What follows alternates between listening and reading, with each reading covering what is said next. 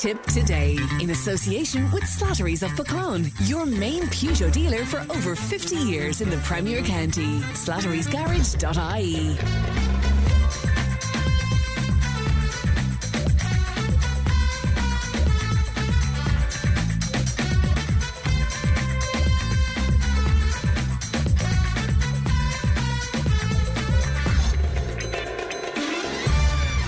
morning. Welcome along to Tipp Today on this Friday morning. A very special tipp today indeed because we are live from the main street in Cashel for a very special uh, program. We're here because the Cashel Arts Festival is up and running. Uh, running it kicked off in great style last night at lovely uh, Brú Ború. So you can take your pick from music, dance, visual arts, film, theatre, workshops, family events, and literature events as well. And we'll be reflecting all that's happening in the Cashel Arts Festival throughout the program uh, this morning. Um, lots coming up on the program as usual, though, because we'll be speaking to Johnny Luby in just a little while. He's here with us in the outside broadcast uh, unit. We have some live music, and uh, we'll be speaking to some unique dancing groups who will be taking part in the festival. And of course, the Friday panel will unpack the big topics of the week live from Cashel this morning. So you can still uh, text and WhatsApp 083 311 Of course, you can email tipp today at tippfm.com. Let's have a quick look at what's making headlines in your newspapers today. The Irish Daily Mail and their headline 60k for 20 hours a week taking Fair City photographs. So if you're a photographer out there, you might be interested to know that RTE is still seeking a photographer for Fair City, 60,000 euro annually for just 20 hours work a week, despite announcing a new recruitment freeze. So you might be interested in that. The Irish Indo, and they're leading with that uh, story about the Mayo man whose wife died after they both contracted botulism during a Rugby World Cup weekend in Bordeaux. Um, they were due to go on honeymoon. The woman who was from Greece was initially uh, discharged from hospital before her condition uh, deteriorated, and her husband is in ICU in Paris, while a Monaghan friend who dined with the couple in Bordeaux is being treated in Barcelona. Now, right across the newspapers uh, today, there's images of Patrick Kielty ahead of his first uh, Late Late Show um, uh, tonight, and uh, he's telling us in the Irish Indo that he got a little message from Ryan Tubridy wishing him well. So isn't that all nice and sweet and stuff? The Irish Times and they're leading with uh, a story that the billionaire businessman Luke Comer uh, has had his license to train racehorses suspended for three years after 12 of his string tested positive for anabolic steroids. Also, an image of Kielty on the for- front of the Times uh, today. The decision by the European Central Bank, the ECB, to raise its interest rates to the highest level since the launch of the euro will cause some financial hardship, as you can imagine, to homeowners and would-be homeowners and push more people into mortgage arrears. And that's according to industry analysts there. And a final look at the Irish Examiner. Interesting story there that I would imagine will annoy some people because emergency powers, including compulsory purchase of land, should be used to deliver six new reception and integration centres for asylum seekers, an advisory body has recommended. And finally, um, the ECB there again, the European Central Bank, refusing to c- confirm if the latest interest rate hike of 0.25% will be the last in the regulator's aggressive campaign to drive down inflation. So that's a look at what's making headlines in our newspapers today. As I say, live from Cashel this morning, we're here on the main street. We're outside of Davern's shop, the iconic Daverin shop here opposite the plaza. And Johnny Luby is with me. He's in situ in Cashel today. Good morning, Johnny. Good morning, and uh, good to the listeners. And good, to see you today. Let me see if I can get that uh, mic working a little bit better for you there, Johnny. Just say hello to me again. Uh, hello, Fran. Oh, that's Yeah. that's that's much better now altogether. So tell me about Cashel, Johnny, because um, 54 years ago um, there was a rather special event here in Cashel for you. That's right, Jeff. And I've always great memories of Cashel from going to school and that. And 54 years ago next week, because uh, uh I've written down in a diary, I got my first kiss. Uh, below outside the cattle mouth, and it wasn't from a bloody cow, Fran, in case you think it The was. romance of it all outside the cattle mart. Yeah, outside the cattle mouth. I know the spot and the whole lot, but uh, yeah, I thought all my birthdays came together. Do You know, when you be a young fella, that time we hadn't a clue what we had anything for. but uh, yeah, wonderful times in Cash. And of course, when you look at Daverns here across the road, a, a, a, a name that's synonymous Isn't with just, Cashel with the for town, donkeys years, you know, Yeah. top class people and that. Even I remember when they had the bear here, we used to go in there with Biddy Hickey the, uh, and all of Oh, Biddy, those, you know. yeah. She was fantastic, wasn't she? From Dominic Street, of Oh, yeah, from yeah. Dominic Street. Wonderful people. And then you go down, then you had McInerney's who were the salt of the earth. Uh, they were there where Paddy Powers is now. And then your Grogan's below. Like I'd always be. Have fond memories of Yeah. Going in and out of the shops and uh, everything Yeah, else. we're know. looking across at the Kilkenny shop, which was Burke's, of course. The That's great right, yeah. Michael Mickey Burks, you know, a yeah. wonderful hurler and a, a, great person and, and, uh, singer, and Burks singer were, oh yeah, top class and that. Oh, Mickey Burke, I think he sang at our wedding. Did he? Did Yeah. It took him a week to recover, you know. But uh, yeah, wonderful person. And then, of course, the new addition here, I think it's absolutely brilliant, is the Cashel Palace. You know, I'd been here the night of the county board draw, and to me, it's superb. Uh, I didn't get a chance to go back in again, but I certainly will. You know, it's it, it it's wonderful for Tipperary people to say we have the Cashel Palace. I know we have uh, the Minella, we have uh, Heldens Hotel, we have all the top class places. The one in Clonmel there, as you come in the park. Mm. Talbot, yeah, yeah. You know, it, they're wonderful. But it's brilliant for Cashel to have the the palace. You know, and Right, uh, right in the centre. yeah, that's right, yeah, centre, and it brings a, a, a nest load of tourists around, you know, and the spin off then for the likes of Bailey's and uh, those Mm. wonderful establishments again. It's fantastic, you know. Yeah, isn't it great? Uh, and to see the town flourish when other towns, the centre of other towns, seem to be diminishing, you know, and business right, leaving them yeah. and stuff, and to Well, see this growing all the time. Cashel, you see, have uh, huge things going for them. They've tremendous car parks. They're like SuperValu, a wonderful addition here on the main street. They've everything there in SuperValu. I know the other pe- uh, Aldi's and Lidl's and all those, uh, and Tesco's Hmm. Tesco, and everybody yeah. else. But uh, like, uh, it's wonderful here on the main street. And then you have the parking just here beside the palace as well, which ho- which will hold plenty of cars.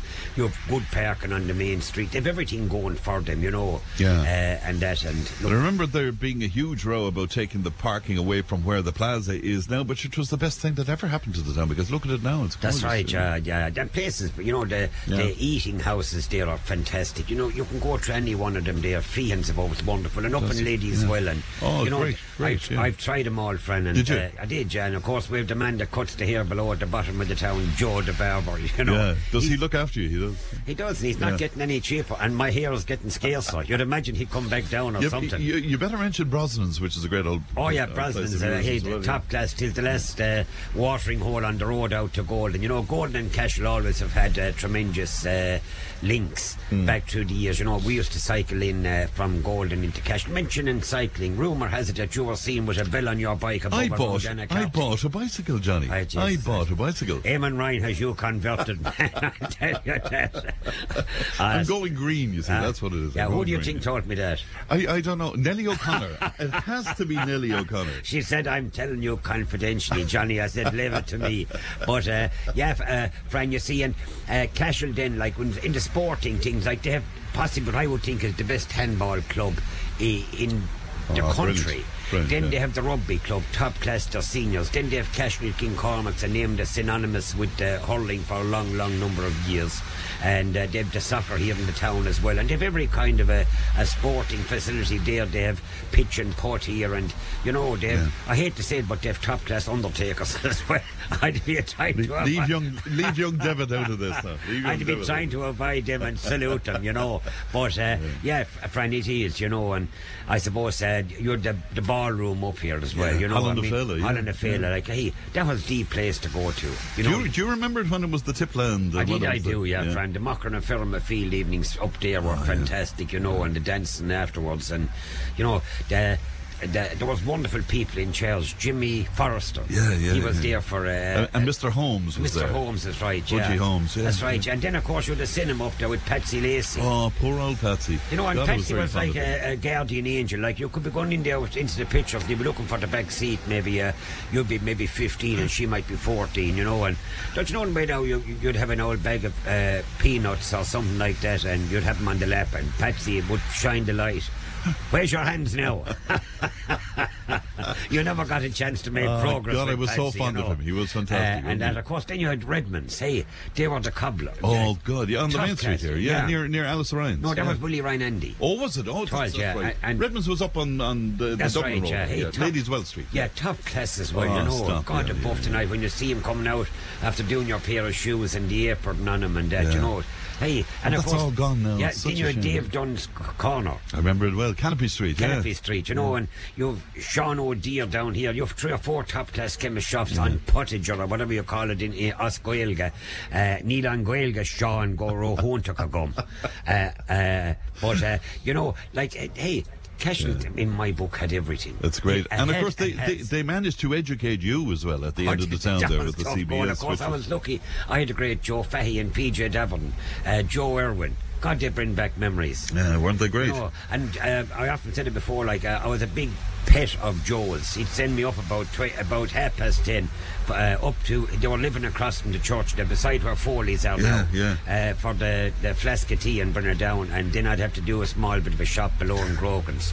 You know, and that the fact that they were teaching, uh, that Joe was teaching Tommy and Eamon. Joe used to give me maybe two shillings to get something, but I'd keep it, and I said, that's for Joe Fahey. Oh, jeez, he's teaching Tommy, you know, and that's a tough job. Uh, you can take down the biscuits for nothing, you know.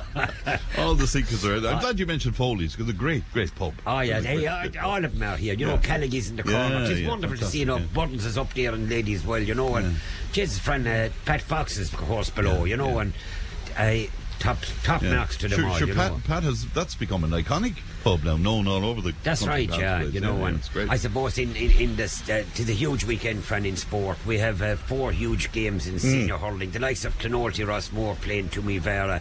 You have the Sarsfields playing Drummond You have Ross Gray playing. Uh, I think this Holy Cross. A lot more there, and. Uh, then you have uh, Kildangan playing uh, Holy Cross. You know, every one of the matches tonight on Tipp FM there, maybe around seven o'clock in Thurles, uh, and that. And then of course you have the Premier Intermediate games. Cashel King Cormac's themselves, I think, are playing. Uh, is a Glen Goal. That'll be a, a mouth-watering clash. You've Lorrha-Dorrha, you've all the teams out as well, and then of course in our grade as well. Uh, intermediate hurling, you have Golden Kilfeacle taking on Drom and Inch's second team. Drom and Inch and the Sarsfields played a big game as well, but you have Golden Kilfeacle taking on Drom and Inch's second team, and we have a few injuries, genuinely. I'm not saying it for the sake of saying it, but we have a at least one, if not two, injuries. Uh, we will find it hard enough to beat Drom and Inch, but nevertheless, uh, we got to a county quarter final. We're not in relegation. The big one, I think, in uh, in the intermediate hurling is the rivalry there between those two wonderful parishes, Knockavilla, Donaskeigh, and of course Boherlahan, Dualla. So Tony Lacey above, he's in the parish of Boherlahan, but he's bordering the Kickhams. Uh, he's also bordering Cashel, and he's also bordering Clonoulty, Rossmore. If you went to Lacey's for a, a, a, drink or for a game of darts or a game of cards, you'll see the four or five clubs with their lotto tickets there.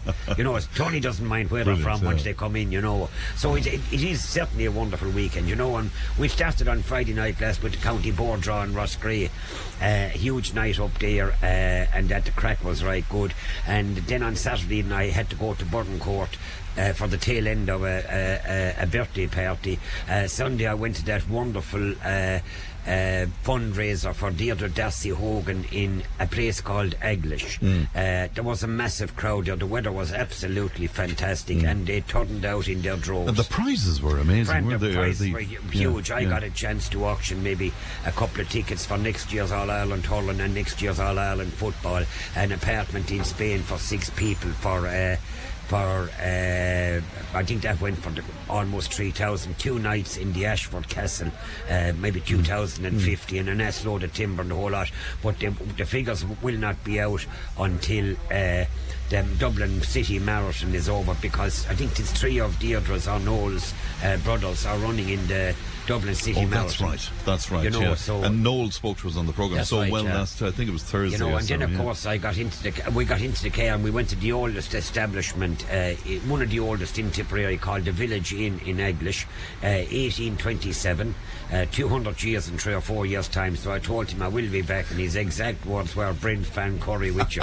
so then we legged it to uh, Ross Gray, and from there then because I had a thing in my mind, from there then down to uh, a place called Clonmore Clonmore, the great where Clonmore. uh, yeah. yours truly, you Yeah. and uh, uh, Muriel were really rocking the floor. uh, Mr. Fitzpatrick apologised to me because when I said, give me a terrible quick pint, uh, uh, he said, you're in the wrong, you should be out at Dunnerbear. Jizzy came out flying. He said, sorry, Johnny. He said, I didn't, I, I knew, he said, you're supposed to come the whole time. He said, but uh, you're here now. And hey, there was wonderful uh, people Oh, was there, you know. yeah, yeah. Music It is was just like class. bringing Elvis to the place. I mean, women were draping themselves across you for photographs. There were uh, you. That's what I said to Catherine when I got home. I said, I told you for the umpteenth time you're sleeping with a bloody hero. She goes mad when that said, you know. But anyway. But uh, John, John was delighted to have you there because I don't know how many times we Yeah. The possibility of you coming up. and I can tell you one thing, the toasties were top class. Oh, you I'll tell you now. Uh, friend, then we'll say. I never got a toasty up there, of course. You, you did, but Then if anyway. we wanted the rugby, it's the World, Rugby Yeah. World Cup time. And look, the big teams are still there. England was the surprise packet. Argentina were definitely surprised that they were so bloody poor on the day. Uh, Ireland couldn't do any more than win by 80 points. And uh, of course, uh, France uh, won last night. Probably not their full team out, but nevertheless just got their win. And South Africa is still there. The All Blacks. Look, it, it's all to play for. But Ireland have to Tonganese tomorrow. Uh, they have uh, four or five players that did play with the All Blacks, but now they're back playing with Tonga. He has. Uh, Mr. Farrell's in charge of Ireland knows well that he'll have a game on his hands tomorrow. They should beat Hmm. it maybe by 30 or 40 points, not the 80 that they did against Romania. But uh, he knows now that he'll have to put out decent teams as he goes along. Big, big expectations. Oh, though, big expectations out there. And well, mentioning rugby, of course, Cashel were playing last weekend against uh, Garryowen in the Munster Senior Cup, and one would like to send the very best wishes to young Fergal O'Donoghue here in Cashel, who received a bad enough injury to his leg and ankle. I know his dad and mum right well. Yeah. Uh, Pat was a top class fullback with Cashel King Cormac's, indeed played with the county, and played his trade then with the Cashel senior team in the second row. A fine hardy by, you know, you'd, like all the Donoghues are, uh, you get nothing soft uh, from them, and look to send him uh, the very best wishes, not alone from myself and Johnny Lubin Gordon, but all the clubs around as well, because at the end of the day we follow all sport and we know what it's like. My own two boys when they were playing, one of them done his shoulder, he was out for a while, the other fella done his ankle, he got 14 pins in it down in Kanturk, and he was out for a year as well. So for a young fella, it's devastating, but course there it is, is, yeah. look, there's plenty of time, please God, to uh, recuperate and to do exactly what the doctors and surgeons tell you and all of that. And, and, and that's so important as well. Uh, the think-ins have you thinking, haven't they? Because we had the Fianna Fáil one um, uh, for the Grail kicking off in Limerick today, and your friends, uh, the Greens in Tramore as well, and Sinn Féin, of course, in Dublin. What I are you, hope, what are you I making hope, of it? I hope we, it pedals down on top of below the tramway. No, and, and that, that sale of umbrellas goes go to the roof. But uh, yeah, I don't know why Fianna Fáil and Fine Gael hadn't the one thinking because they are of the one family now, and let's be upfront about that. Because one of them They would profoundly disagree with well, it. It's uh, the manifesto will say the same thing. They're in government for the last 10, 10 years with the support of each other. Let's be upfront about all of this. And I'm still disappointed, Charlie McConalogue. Like, I mean, he's probably the fourth agricultural minister in the last five years. Micheál Martin done it for a stint when the other two. Uh, Who, uh, who would want that job, though? well, it's look, a bit like the health job. Look, want- I find that if I'm talking to you on the phone, I've Hmm. a far different uh, attitude turned down. But if I come in and meet you face to face, Charlie McConalogue, no matter what excuses are there, hop on a plane, go to Europe, round up Hmm. Right. uh, Kelleher. You, you're talking about the. Zoom meeting he had with That's the right, commissioner yeah. in, instead of meeting him yeah, face to face. and, and get the thing, if it is that important to fight for the Irish farmers, uh, see him face Well, to I, I put this to Micheál Martin the other day, and he said, "Well, look, he had done all of the legwork on this. He had done all of the negotiation. This was just the final aspect of that, and uh, the commissioner wasn't for turning on Yeah, it." but uh, look, it's easy to say the commissioner wasn't for turning. Hmm. The plain facts of the matter is, is that you have to go over and look at him straight in the eye. We miss Phil Hogan now. I wouldn't have been his Big biggest statement. follower. Big statement, And, Johnny. Yeah, I wouldn't have been his biggest follower, but he had some bit of clout in Europe. That's my opinion. Ah. Uh, and and instead of that, uh, Jackie, we'll just say Jackie Cahill, top class politician. Jackie backs up McConalogue saying that uh, look, Europe is the is the cause of it, and. Europe is not the cause of it. We're the cause of it ourselves. I mean, I'm talking about clean water. What do they mean, clean water? We'll say the, environment and the farmers to get it right and the whole lot. I look, there's things I can follow and things I can't follow. I genuinely thought, Frank, that they would have made. Uh, um, Jackie O'Cahill, uh, at least uh, a Minister for Agriculture or if not a junior minister, over the three or four people that went in. Yeah, he's from well, the he- Premier he's- County. he's chairman of the- I don't the mind Agri that. You might be chairman of the bloody well Kilfeacle Rugby Club. Uh, That's what I think, you know. But like uh, J- Jackie's a top class farmer himself. He knows exactly what he's talking about. Tipperary is a wonderful farming county, and here they give it to uh, Charlie McConalogue above in Donegal. Hmm. You know, and left us sitting down here. But mm. anyway, that's friend. That's the way it is. All right, so will you be following the? Do you, do you think is there any worth to d- these thinkings where they all get together? No, None whatsoever. None, none whatsoever. Yeah. And, I, and I honestly, the more I watch the 517 or the 514, which is the Dáil channel, Yeah. all the politicians, senators, the whole lot, it is parish pump politics. And of that you can have no doubt.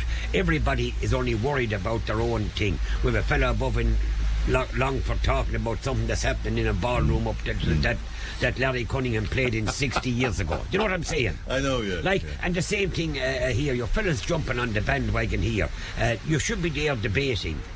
That's the thing. There, there should be legislators, yeah, but you see, we're never going to change from that because that's where you get your votes, is the local issues. And, Fran, and, and that's another thing. But anyway, Frank, Yeah, yeah. the hospice morning, Yes. next Thursday morning, please God, between 10 and half past 12 in Golden. Okay. I'm not going to Listowel, which is on next week. I'm not going on that particular morning because the hospice is near and dear to myself. I've seen the tremendous work they're doing for years. And to ask the people of Golden, uh, Kilfeacle, and indeed the surrounding areas. Last year we had the chap in the Shamrock Bar in Cahir came up and they all throw in a few bob. And if everybody throws in a few bob, I know there's huge demands out there, but if everybody throws in a few bob, the less it is on everyone. And that's why on Thursday morning next, I'll be ringing Tony Coney to come in with his contribution because he's going to France to see them uh, uh, Ireland play. And there's another six or seven, Kevin Fallon, all of those lads. Very good. I'll be ca- getting them to support the South Tip Hospice first and then go and support. Tony Coney uh, is in training for France. He, he's actually on the pints of Moretti, if you don't mind. He's trying to acclimatise himself in some way. is he? Yeah. I love But- it, yeah. So that, that that's happening. Did you know that Nellie O'Connor, by the way, in the tea rooms at Annacarty last uh, Saturday, that she had a, a little birthday cake for me and everything, yeah? Oh, it's just that's nearly, yeah. I have to say hello to Bob and Phoebe above in Templemore. Uh, that's according to uh, uh, uh, Liz Maloney outside in Golden. Uh, Clonoulty under 13s were beaten by Fethard. Well done to Fethard in the win. And Fergal Horgan, the referee who retired top class, back refereeing the match. I met him after the game and I said, Well done, Fergal. I come back and blow the bloody whistle. Uh, Drew Harris, of course, friend. I Yes. can't get over that. 98% voted against him. Yeah. If 98% of the listeners out there voted against me this morning by turning off the radios, I'd be gone. I mean, what? Supposing the uh, the, the the Irish team. Yes. 98% of them vote against, uh, we'll say, uh, out half Johnny Sexton. He has lost then the confidence of his players. Uh, the management have lost confidence. So is his position tenable as far as you're concerned? Well, He if the government jumped on the bandwagon Yeah, they immediately. Oh, Jez, hey, listen, we support him. He's Yeah. a top class man. After the misfortunate gales they're sending outside in the, a nasty load of rain this morning, or whatever the case may be, uh, and that, and they have said no. There's a bit of a rollback now in that he's willing to, to meet and discuss things with the GRA now. Does that make you feel any better about it? No? Uh, not one thing. I No. look, it's like everything else. God be good to Tommy Finnan. I don't think it would happen if Tommy was round. But uh, St. Michael's Yeah. are playing right well at the moment. And friend, I just want to finish up. Jesus, I have an S load of stuff here. Hold on one second till I see. There's uh, loads of paperwork here. The village Inn, I've all them gone through. Yeah, have. The, the farmers and the jockey, the coffee one, and oh, the opticians in Cahir. Oh, that's right. Where Yes. you're, you're going to be there Uh, I'm on, cutting the tape in Cahir this morning uh, around 10.30 to a quarter to 11. Durkin. Gra- Grace Durkin, Yeah. Durkin Opticians, the Square Cahir, formerly Smith O'Mahony, and uh, her partner Neil.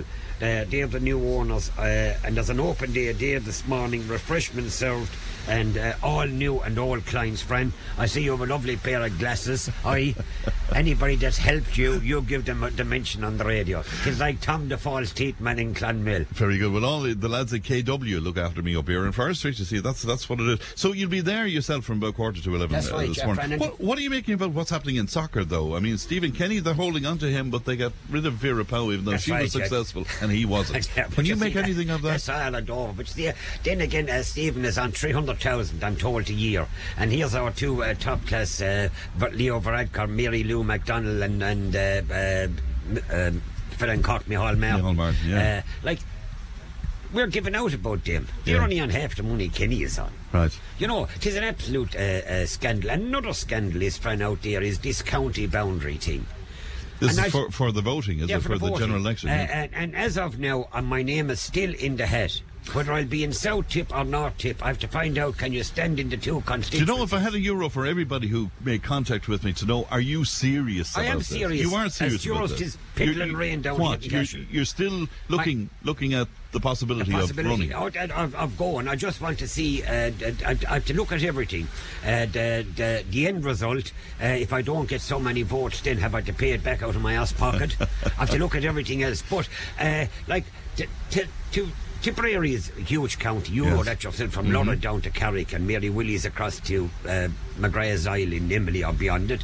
Uh, huge county. And to think that we have to, uh, that somebody up in Dublin decided to put us with Kilkenny, whom I've nothing at all against. Uh, but it's very hard, we'll say, to ask, or if they, if they put up a, a candidate themselves from around, we'll just say the Freshford area, whatever else, uh, a genuine guy, it is very hard for them to come over to Tipperary and ask us to uh, uh, give him number one. Yeah, You know, and, and our lads have to go down and introduce themselves Yeah. to the people of Fred, Urlingford it and Freshford and all You know, that. yeah. it, it, is wrong, and I feel sorry for the people of South Tipperary that voted. We'll just say for the candidates, uh, Michael Lowry, Jackie Cahill, uh, uh, Martin Browne is okay because he's still here in South Tip, and so is Matty. But Alan Kelly, Hmm. them three lads, they got tucks of votes down here in South Tipperary, and now we have to tell them, listen, hey, you're gone to someplace else. No, so you don't believe that should have happened? No, it do, shouldn't have happened. Do you think we should have stayed with a five-seater then? No, we should have stayed with. What was, what was wrong with a six-seater in the county? Oh, in the county. Okay, all right. I just have to get clarity from a future politician, you see, as to what you, you believe. Yeah, anyway, and- and when, when are you going to make up your mind on this? Because I don't want people calling me now Right, and asking here a minute. Is this? I finished by this. Right. When I do, uh, and if I do get in, are you with me? I'm with you. I don't want you asking me any awkward questions like you asked Martin Browne or Lowry or Jackie or Matty or Alan I'm Kelly. looking forward to asking you You awkward would, yeah. questions, I promise. But anyhow, I'm going to go down and mark the spot where I got my first kiss 54 years ago. I love it. Johnny, thanks very much indeed. The great Johnny Luby. We're live from Cashel this morning, and uh, we'll take a break. Back with more in a moment. Tipp today with Fran Curry. With Slattery's Garage, Puckane. You can't beat experience. With over 50 years maintaining Peugeot cars and vans, we like to call ourselves the experts. Call Slattery's Garage for a free vehicle health check today. 067 24111 or slatterysgarage.ie. Tipp FM's Tipp Today with Fran Curry. In association with Slattery's of Puckane, Tipperary's main Peugeot dealer. Slattery's Garage Puckane, the name you can trust for over 50 years in the Premier County. Slattery'sGarage.ie. Welcome back to Tipp Today, a rather special program for you today because we're out and about. We're here in Cashel and we're mainly here because, of course, the uh, Cashel Arts Festival is underway, kicked off in great style uh, last night, and we'll be finding out more uh, about that in just a little while. We're in the outside broadcast uh, unit and we're outside of the iconic uh, Davern's shop here, and I'm delighted to say that uh, Raymond Davern of Davern's is with me. Ramy, good morning to you. great, morning, great Frank. to be here, and thanks for your hospitality and looking after us today and, uh, and all of that. Good Cashel hospitality, as you know. Delighted to extend it. Well, thank you very much indeed. We were just saying off air, uh, you, know, certainly I'm, I'm quite a lot older than you, but it's a very different Cashel than it was when I was strolling down here with my duffel coat on me going to school. It's a different town now, isn't it? It is. It's far more uh, cosmopolitan, Yeah. European. Um, you know, we have a lot of very nice restaurants. Uh, this Mediterranean. Now, you wouldn't think it today because the weather is horrendous. Yes. But during the summer and last week, to see people out dining, um, maybe in front of Bailey's, in front of Mikey Ryan's, in front of Fiends, uh, I can go on and on. Um you've Bo's Cafe, you have uh, the Bakehouse. I, I, I'm afraid to leave anyone of out. Course, yes, of but course. to see people out dining, Yeah. You know, puts a great smile on my face as a businessman because I, I never thought I'd see that day. I never thought I'd see the day that we'd embrace uh, that European culture. Yes, and uh, I remember the big hullabaloo around moving the car parking from the centre here and putting the plaza there. Are a lot of people against that at the time, but now look at it. I mean, it's just a, such a jewel in the town, isn't Yeah, it? uh, I think that's a bit like the uh, bypass of Cashel. Yeah.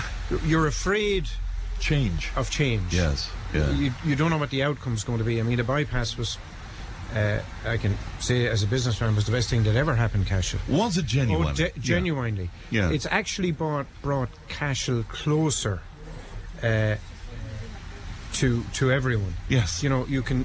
Uh, we have three exits uh, and entrances into Cashel. We're very, very fortunate. We're on the bypass, Hmm. so people just pop in and out. We're very close to Fermoy, Mitchelstown, Urlingford. You know, all it's brought brought a our catchment area now is 360 degrees, but a much wider area.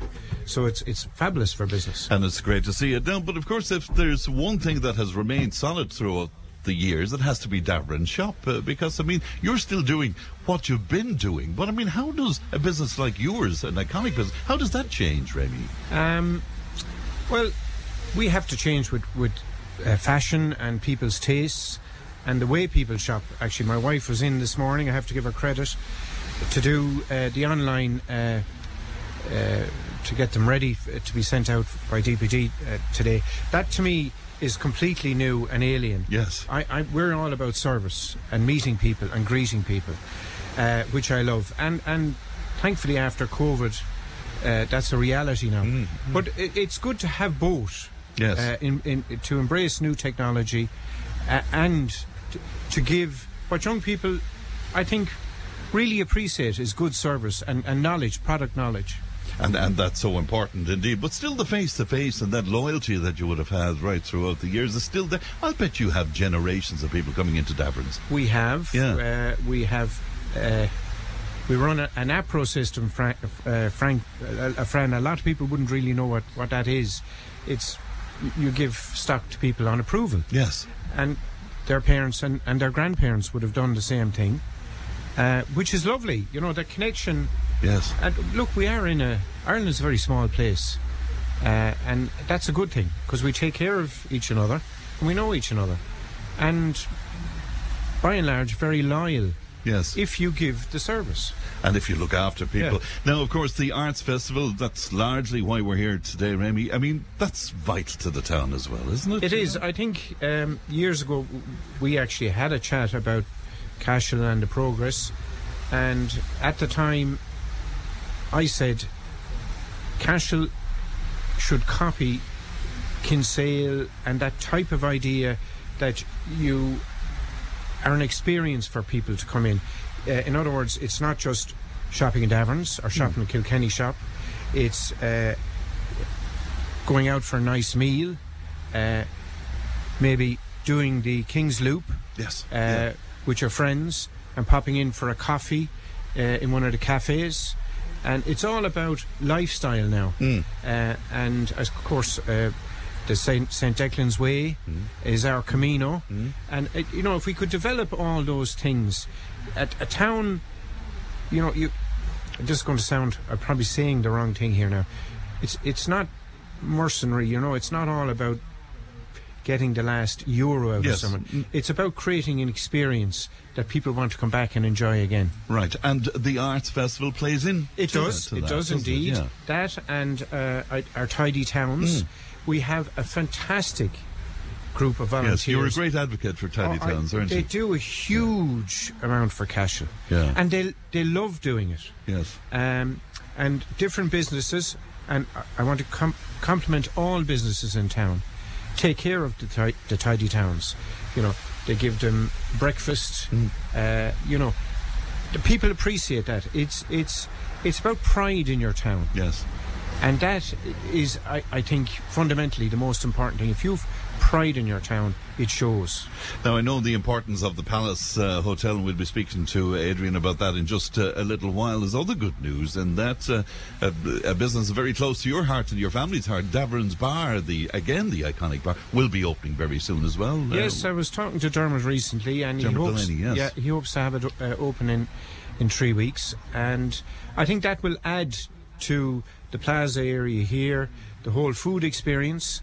Uh, between Mikey Ryan's, which is, is part of the uh, Palace Group, which provide a, a fabulous service, and uh, all the other restaurants we have in town. Chez Hans was iconic for years, and a rising tide lifts all boats, Yes. and that to me is what the Cashel Palace has done for the town. And uh, if we can all uh, rise with that and provide the same level of service, we'll be doing well. Isn't it great? As part of the chamber and with your chamber hat on you as well, Remy, I mean, look to the future for me. I mean, wh- what, what roads of development can you see that's still to come? Um, I can well. The the housing that's been built in the town Yeah. at the moment, Fran, is is a, is a good sign, um, and it's it's it's lovely quality housing. Um, it's uh, taking into account the environment, uh, the town landscape. So the town is the growing. Clon- Clonmel Road is- Yes. on the town on the town is growing. Yeah. Um, nicely. You know, Hmm. there was a time around 2005, 2006, we thought we'd mushroom and, you know, you can have, you can expand too quickly. Yes. Yeah. Uh, that is, hopefully that's a nice Yeah, way of putting yeah, yeah. So we're, we're, we're growing organically, which is nice. Um, you know, the, the national schools can, can cope with it.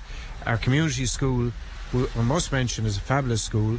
Um, and congratulations on their great results Yes, recently. course, yeah. Um, that's all part of, of, of a, community. A, you know, good schools, Larkspur Park, facilities, Hmm. tennis.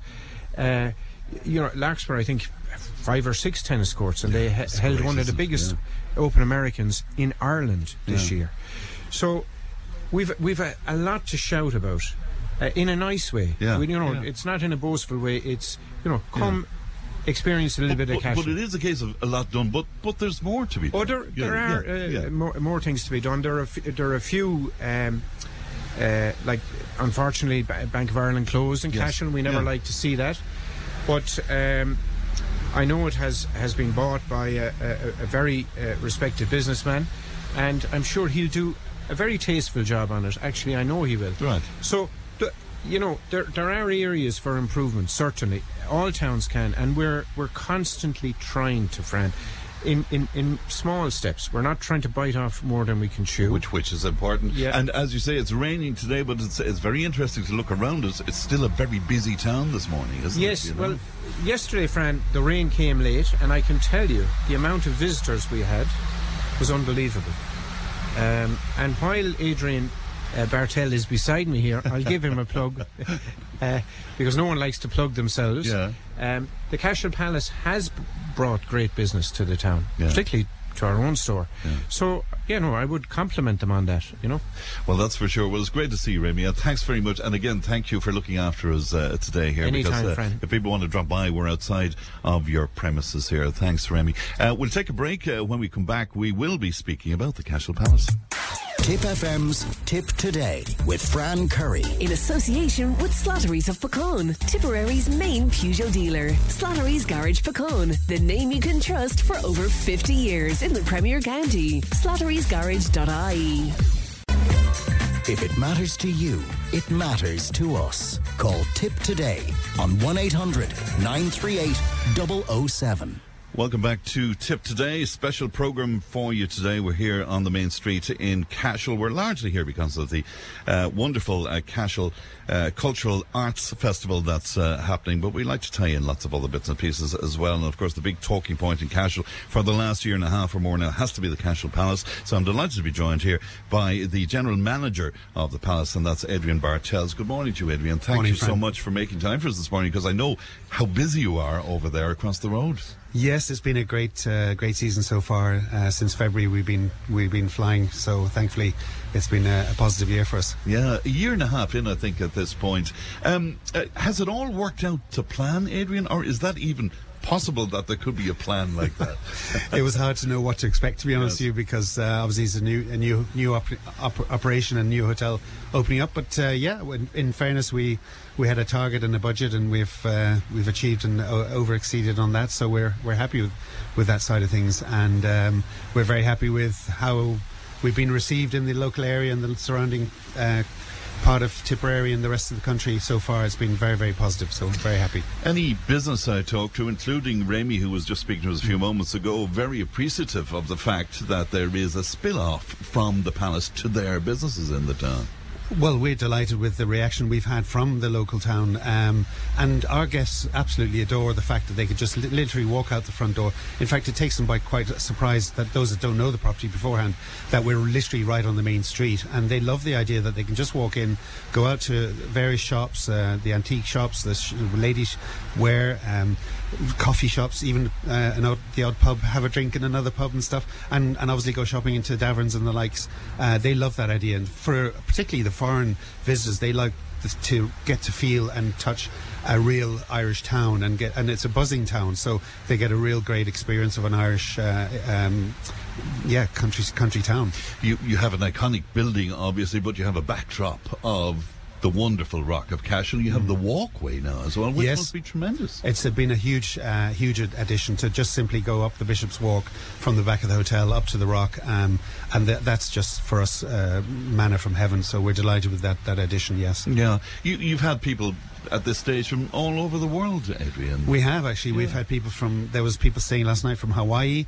Uh, we've uh, people uh, coming from Australia, uh, the UK, all over America, and Europe as well. So um, yeah, we're very happy with the the diverse uh, people coming to, to stay in the hotel. How is that happening? I mean, is that international promotion for, for the Palace? Is, is that what's happening? Uh, a bit of both, yeah. We've um, um, membership of a, an international organisation called Relais and Châteaux. It's uh, 500 hotels around the world, and uh, they're based in France. But we're one of uh, six members in Ireland, and um, basically people stay in other hotels around the world in Relais and Châteaux, and they like the feel, look and feel of those properties. And when they come to Ireland, they try the, the same members in, in, in Ireland. So that's where we get a lot of our business from.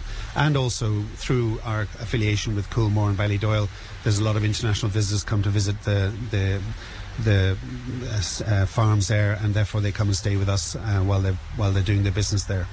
what seems to be working tremendously well is that you're getting an awful lot of local weddings there as well. Uh, that that We- must be very heartening, is it?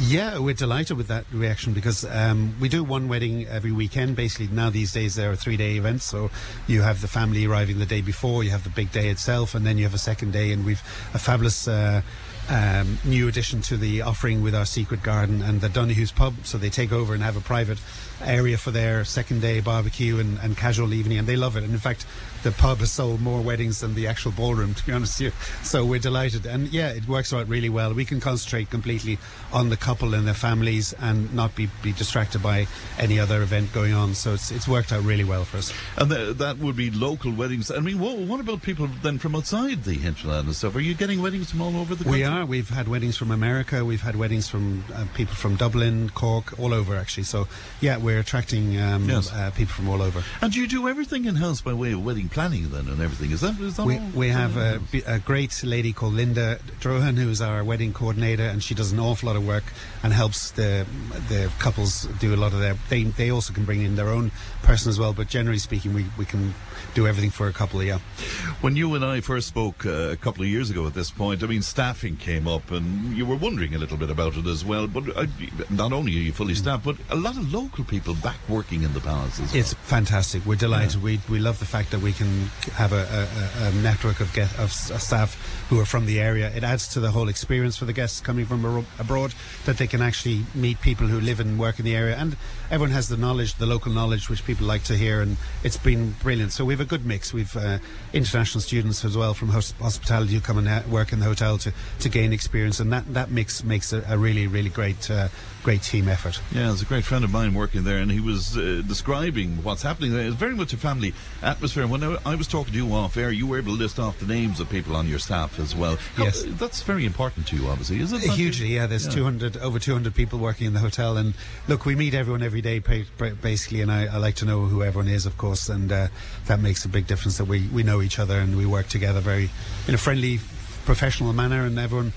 Uh, staying in the hotel has commented how, how friendly the guests and staff rather have been, and that's a huge benefit to us. You know, we can have a, a beautiful property as much as possible, but it's really the interaction between the people who work there and the guests that's the most important uh, connection. You've done so much work to bring the palace to where it is now, but I presume to keep it in ship, uh, shape uh, must be a bit of a a bit of work to say the very least. We've a, we've a great maintenance Yeah. team. Uh, we've uh, a painter, we've uh, uh, Chippy, we've uh, Techie, and we have uh, a, a, you know a great team there that do all the bits and pieces to keep the place looking shipshape. Yeah. Is it a case of steady as she goes now at this point, or have you other plans, or, or is there Yeah, stuff the- happening that you might be able to tell us about at this point? Well, we're always looking to, to improve and, and, and, and get better, and uh, there are hopefully plans to to, uh, to to to do that in the future. So yeah, we're looking forward to a very bright and, and successful future ahead. All right. Well, we wish you the very best as always, and we do appreciate you coming over because I know how busy it is. It's only, Thank- the, over the, only across the road. So Uh, all right. Thanks very Thanks, much indeed, Adriaan. Thank you. Uh, that is the general manager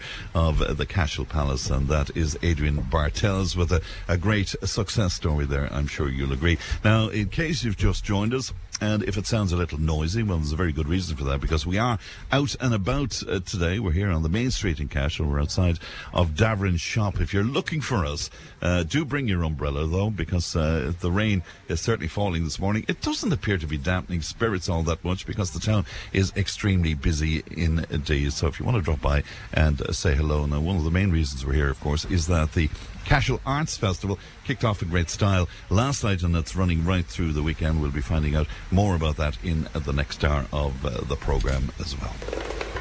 Tipp today with Fran Curry. With Slattery's Garage, Puckane. You can't beat experience. With over 50 years maintaining Peugeot cars and vans, we like to call ourselves the experts. Call Slattery's Garage for a free vehicle health check today. 067 24111 or slatterysgarage.ie.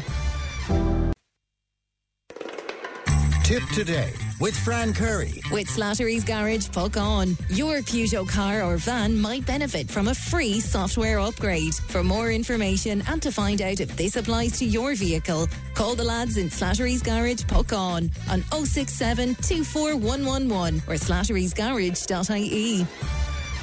Garmila Maha, good Pats, and uh, welcome back to Tipp Today. Um, special tipp today because uh, they allowed us to be out and about, and we're here on the main street in Cashel, just outside of uh, Davern's shop. The main reason here uh, we are here is because the Cashel Arts Festival is underway, four-day festival, of course, and the significant heritage sites in the town they form a dramatic backdrop uh, to a fine selection of contemporary art events uh, every autumn. Delighted to be joined now by the chairperson of the festival, and that's Claire Fox. Good morning to you, Claire.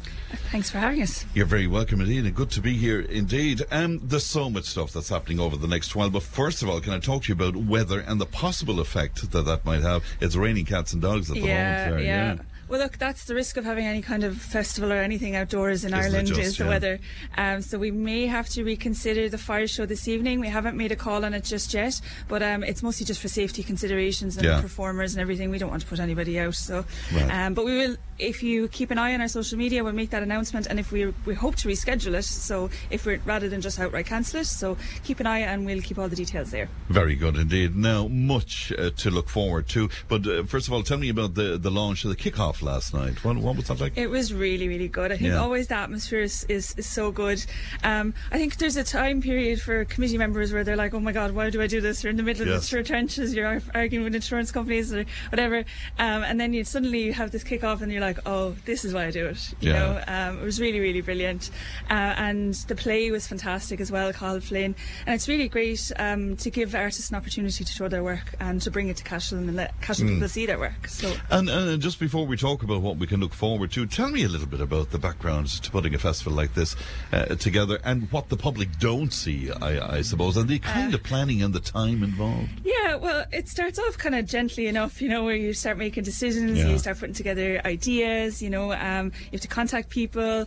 Uh, we meet about once a month generally throughout the year, but there's always bits in between because you're always trying to contact people. And then as it comes up to the festival, it's obviously, um, I mean, you could be doing anything. I, I spent a lot of time uh, with Indian dancers, making sure they were, they were okay. Um, I yesterday I was out hanging up the uh, the flags for the memoir project. You know, you could literally be doing anything. Um, Yes. And a lot of emails, a lot of back and forth, a lot of oh my god, this person can't come.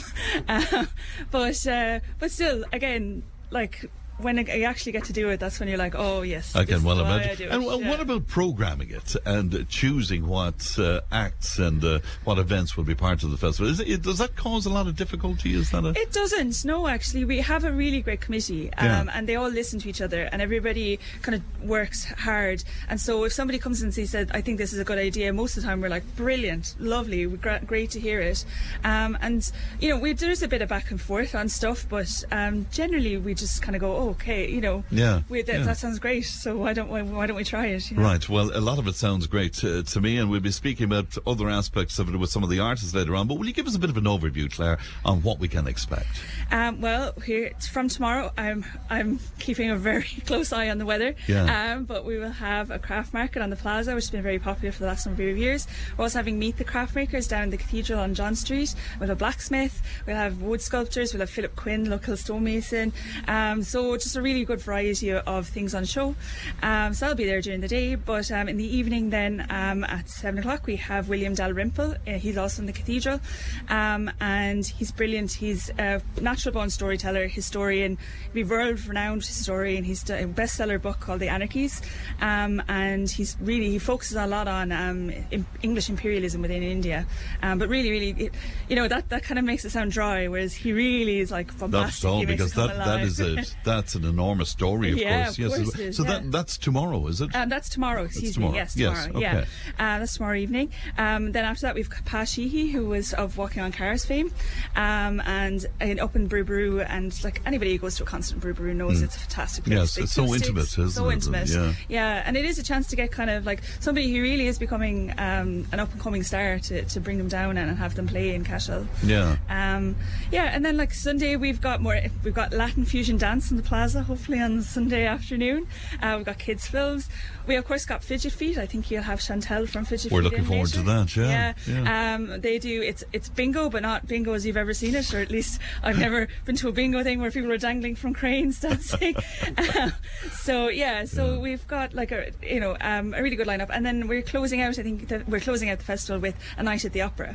Hmm. Um, and again, that's also about like bringing stuff that you don't get to see in Cashel. Like when do we get opera in Yes. You know. Uh, Um, when when is that? Ha- uh, where? Sorry, where is that happening? that's actually in the cathedral as well, just on be- Sunday, on yeah. Sunday Yeah. on Sunday evening. Yeah. Um, and Kathy Davis is fr- from um, Cahir, um, and we've got Lucy. We've got these are people who could go on a stage in London and sing opera, and yeah, they're coming to Cashel Mm. Yes. instead. So. Isn't it fantastic to have access to the cathedral for some of uh, these is. events? I mean, that Yeah. really is marvellous. It is, and they, they're really supportive. You Yeah. know, um, William Dalrymple, I think, is signing books in the vestry, so they've agreed to, to, to leave the vestry Yeah. for the evening so that we can go in and just he can sign books. They're they're really great to support us, um, and they have. And it, what's good about it as well is the acoustics in there are brilliant as well, and you get that the atmosphere in there is brilliant. So I, I'm lucky. sure of it, indeed. Now we're just touching on some of what's happening. I suppose Yeah. if people want to go online to find out uh, all the detail, it's all there somewhere, isn't it? It is. It's cashelartsfest.com. Mm, and we'll have everything, and there's all. We always keep everything updated as well over the weekend Right. if anything changes. And, and and that's the point where, where the weather is concerned. Yeah, If there's updates, yeah, you, will be right. And and then pretty much immediately do you start looking to the next time round? Yeah, yeah. Um, we'll probably have a, a wrap up, see what worked and what didn't uh, meeting, and then we'll have a what do we do next because um, you have to start applying for, for grants and everything if you want to do it next year. You have to start applying for grants in October. So Right, and that's pretty that's, a whole other aspect, isn't it? The Yeah. fin- financing of yeah, this. yeah, it is. No, we've been very lucky. Um, Like the county council are very supportive. The arts council are very supportive. Um, we have a great track record. We're doing this 21 years now, um, and so. Uh, we're, we're we are lucky that we kind of we have it in place, but I mean our committee is 100% voluntary. You know, we all do is just be, for the love of the arts, really. So, um, but there is yeah, there is there is a bit of a there is a bit of a grant And aspect it. uh, the the free the wonderful freebie that you have is the backdrop that is Cashel. I mean, Absolutely. i- most towns would kill for this, wouldn't they? Really, you know. Yeah, we do, and it, it, like even with fidget feet, they're in Tesco car park, and that's actually on, it's kind of funny enough. One of the best views of the Rock is from Tesco car park, so but, you know you can imagine aerial dancers with the Rock Yeah, behind them. Um, yeah, we're we're blessed, um, and it is about using our venues. Um, we do have uh, tonight we have uh, an event up the Rock. They've always been again very very supportive exclusive for anything we want to do with them.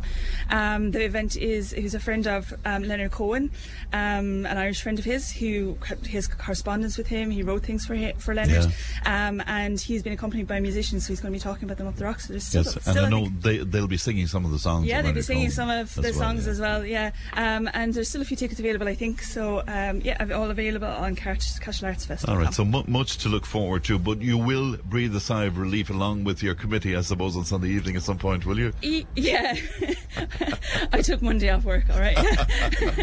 I see, I see. All right, well, lovely to see you, Claire, and congratulations on all of the the hard work. And I hope that you get an ease in, in the weather and that you have a tremendous festival. And thank you for that. Joining me as well is Coherlick of the Municipal District. Uh, Declan Burgess is with me, Councillor Declan Burgess. That is. Good morning to you, Declan, and and great to see you today uh, as well. Sadly, it's raining here in Cashel, but it's it's not entirely dampening down the expectations, I suppose. No, it's all look. A day out of Cashel is a day wasted in my book. Um, I know Cashel Arts Festival will pull off an amazing festival. Um, as Claire said, they're a well-established group, 21 years in existence. The professionalism and enthusiasm they bring to the Arts Fest each year is just unreal. And uh, you know, I'm so impressed each year with the new ideas and creativity they bring. So I'm really looking forward to seeing another amazing festival. It was kicked off last night and it was brilliant. And you know, and even last week with the launch of the art exhibit with Petronella Clifton Brown's art exhibit, it was amazing. So I know they'll pull it off. Um, I know they have so much uh, in their program. It's it's there's something for everyone for young and old, uh, for different different types of arts, you know, the visual arts and, and so on. Um, so it's so amazing, and we're so lucky to have it in Cashel because you know Cashel has a lot of uh, a lot of uh, I suppose offerings in terms of hospitality, in terms of our, our heritage quality, and you know our, our you know and so on. So I think this is another um, another uh, string to our bow, and really looking forward to the weekend. Sometimes listeners give out to me for boasting about my hometown, but I, I, I can't help it uh, because it certainly is, and as I put it to Claire, a wonderful backdrop for an arts festival here in the and town, you know, isn't it? and we're so proud of the Rock of Cashel, and we're so proud of our town. Uh, we're such a strong business town. We're such a strong community, you know. And I think the Cashel Arts Festival, you know, have have really done uh, tremendous work over the years in bringing different community groups and uh, you know stakeholders together. Um, you know, they get the schools involved, they get different uh, diff- different nationalities involved, uh, different community groups and businesses. So I think that's I think that's really special. Mm, and of course, the business businesses in the town buying into this big time as well, Declan. Definitely, and you know, yeah. and people come into the town to, to Yeah. visit the arts festival, and you know, it might be one one area of the program that sparks an interest, but it does bring people in from other towns and and, and, and further afield. So I think that's wonderful, and you know, I suppose businesses are promoting it as well amongst you know guests that are coming in, staying with them, or in B and B's and the and the two hotels in the town. So I definitely think you know it's it's a worthwhile venture, and each year it's it's just it amazes me with the with the creativity and everything that just they bring to it. It's it's just brilliant. Isn't it great altogether? And now, where the town itself is concerned, uh, then, I mean, we're hearing about new businesses about to open in the town, which is really, really good uh, to know because, you know, in many other towns, they're not as lucky in that the centre of towns seem to be diminishing, you know? I suppose we're we're we're lacking uh, commercial space at the moment. Not not many towns can say that, but we are. Um, uh, I suppose we're a town that's very focused on, on on a direction, and I think there's equal amounts of public and private investment coming into the town on various different uh, uh, projects. So look, it's I think it's a really exciting time to be in Cashel. Um, you know, in terms of you know the the recent uh, the recent uh, um, delivery of the Cashel Palace Hotel, the model is beautiful, um, and it uh, you know it it it accompanies uh, you know a wide range of businesses in the town, like Bailey's Hotel, in, you know, uh, down towards the bottom of the town, and so many great pubs. We're, we're really known for great bakeries, great coffee shops, great restaurants and cafes. You know, so Cashel is that kind of destination town that Fáilte Ireland describe us, and I know that that will lead to a lot of potential in terms of our our future tourism uh, offering. I was reminiscing with uh, Remy Davern earlier on about when we were younger and going to school in the town. It was quite a different. I know you're far younger than those, Declan, but I mean, it was a, it was a very very different town altogether. I'm not sure that it pulled together very well. I'm not sure that we made the very best of the fact that we had one of the most iconic historic buildings in the world. Uh, you know, uh, I think it was Brian McMahon that said it was like a fist clenched above the town. We ne- we never appreciated that fully. You know. I'm so proud to represent Cashel. Uh, you know, we truly are the city of the kings, and this district has so much to offer. But I suppose, yeah, there has been that kind of, I suppose, lack of focus. So, uh, you know, in previous times, I suppose, look, we now finally see the Bishop's Walk, the infamous Bishop's Walk, reopened that acts as that bridge between the Rock and the town centre, leading right into uh, the back of the Cashel Palace, right into the back of the Main Street car park. In time, that will lead into the back of the courthouse on Hogan Square. We're going to see a full-scale town park developed in, in those fields adjoining the, the, the, the Bishop's Walk. So I think those types of projects are really, I suppose, um, linking in with the Rock of Cashel and all the visitors it has. Yes. Because, um, you know, we see a shift away from the bus loads coming into town and it's people coming in car loads. So, you know, we need to improve bed nights, we need to improve capacity and, and, and different things that we have on in the town. The Arts Fest contributes to that, but also so many different things. And, and businesses, I think, I believe they are stepping up to the mark and, and they're, they're, you know, they're trying to do more despite the challenges in terms of the cost of living for people, the cost of operating a business, you know, um, and so on. And, you know, even you know, despite uh, you know staff shortages, our businesses are trying our best in the town, and I know we'll continue to. And you're so. right. I mean, if I was to pick one thing that was necessary here, it's certainly more, more, more beds, and that's for sure. Is there any talk about that? Is there anything that we can expect uh, in the future? Well, I certainly am really, really looking forward to our local area plan. Um, towards the end, uh, towards the start of next year, um, I think that document, that guiding document, is going to be so important to how we plan for the future. And I suppose, as the new Cathaoirleach of the municipal district and as a Cashel-based councillor, um, I'm looking forward and I'm relishing the opportunity uh, to start that process, to engage with community, to engage with business, to engage with our planners in, in, in Tipperary County Council and the officials there, because this is the guidance document that's going to set out the objectives um, for the foreseeable future in Cashel. So, in terms of attracting new businesses, we need to ensure we have properly zoned land. We need to look how we're going to expand the town, how we're going to utilise the space in the town. Um, you know, I think we're really improving in terms of like, if you look years ago, Cashel had so many families living on the main street. There's not so many families anymore, but we need to we need to you know concentrate on things like that. I think there's various different schemes that are trying to, you know, develop spaces maybe above shops. Um, now we're not so bad compared to other towns, but that's a focus as well. But I think I think the local area plan is going to be a really exciting document. You you did raise a red flag though at uh, a recent uh, council meeting where you spoke about uh, the return of the hospitality VAT to thirteen percent. Um, you went so far as to say that there might even be an effect on jobs where that's concerned. It certainly will. uh, Thirteen point five percent Yeah. of a VAT rate, which is which is is crazy. You think, uh, you know, in the midst of this cost of living crisis um, and all the challenges that we face, businesses face, uh, you know, increasingly uh, bureaucratic, bureaucratic system. Um, you know, and I think the increase at this time, like I said at the meeting, I proposed a motion on behalf of my Fine Gael group to write to the minister, uh, looking for the expansion of the nine percent VAT rate. Um, we're coming up to the budget. I think the government will ne- need to make a call on this. I know, you know, they extended it so many times and they had to uh, increase at this time, but I think it's a devastating blow. It's a crippling of, uh, you know, measure into businesses.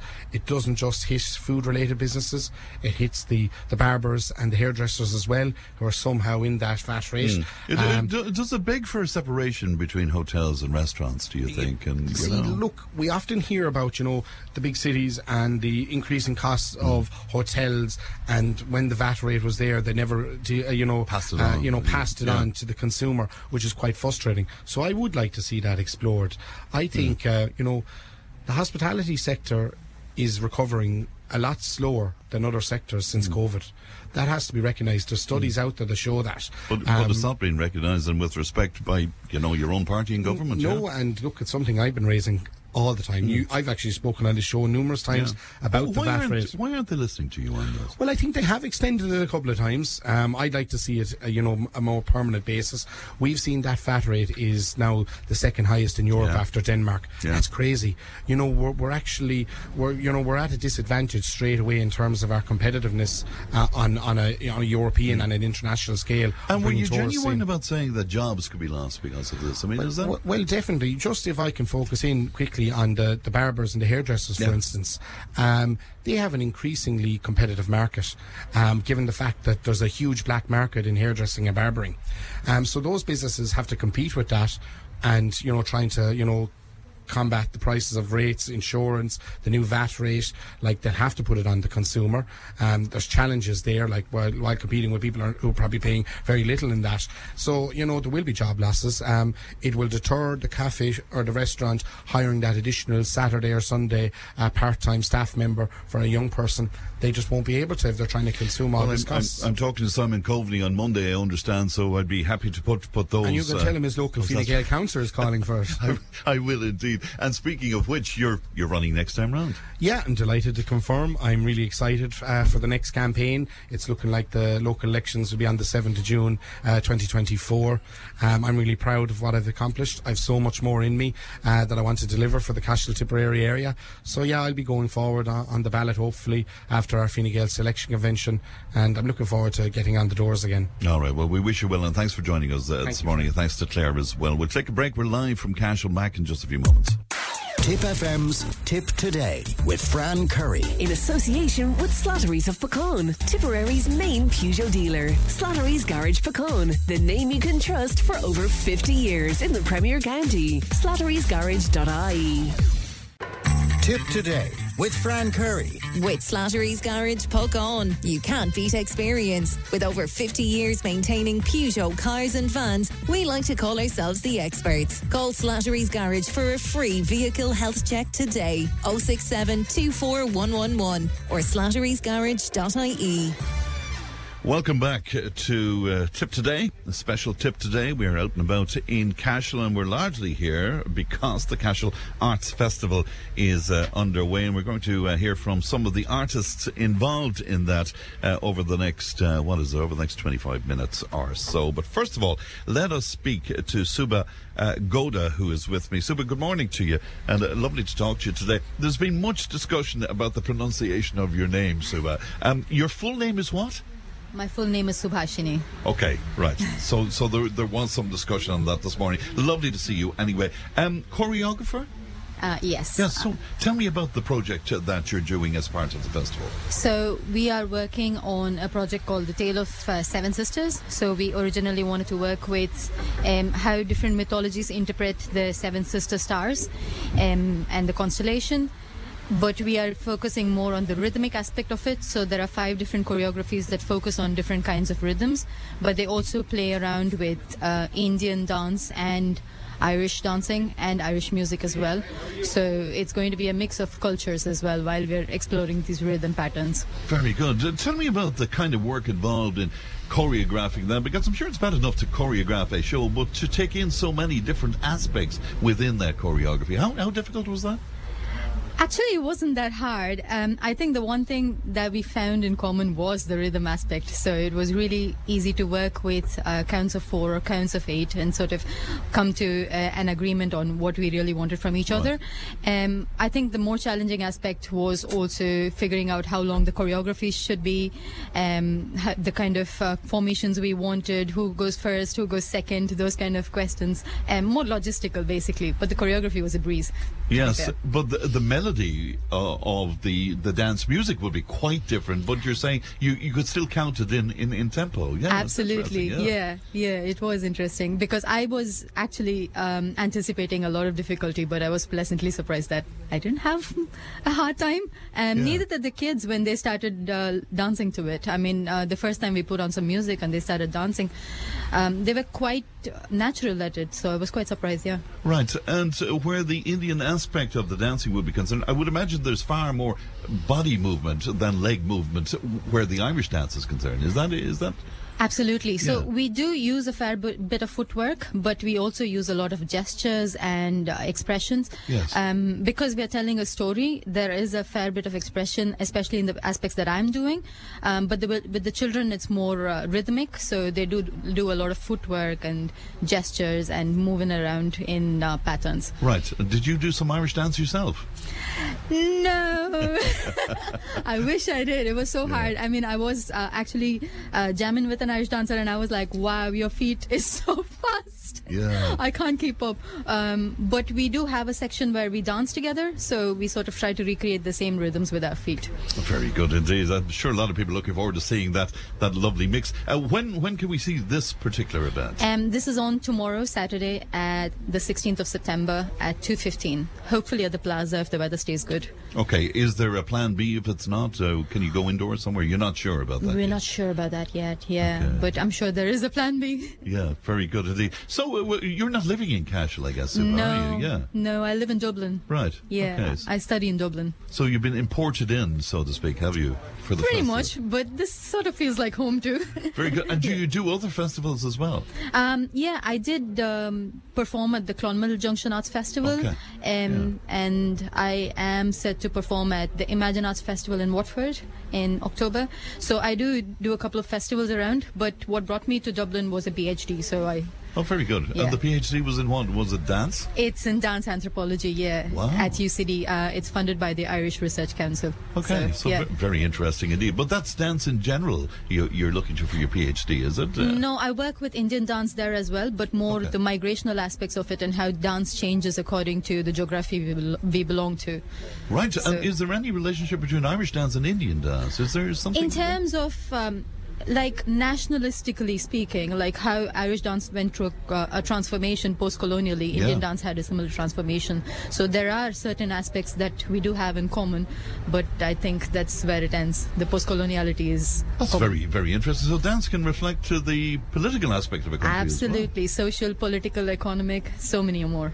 Wow, Yeah. indeed, yeah. What I find very interesting, we'll be talking in, in, in a minute about other aspects of dance as well, but I just find it interesting the uh, evolution of Irish dance from, from where it was very strict to now, of course, there is more body movement in that as well, you know. So it's great to see you, and thanks very much, Lee, for coming into us today. I'm delighted to be Thank joined you. now as well by Chantal uh, McCormick of Fidget Feet, who was listening with great interest, I would imagine, to that conversation. Chantal, how are you? I'm good, yeah. Uh, good, good to see you today. Tell me about Fidget Feet. Yeah, so uh, Fidget Feet, we're celebrating 25 years this year. Um, and we're an aerial dance circus performance company Wow. based in Limerick.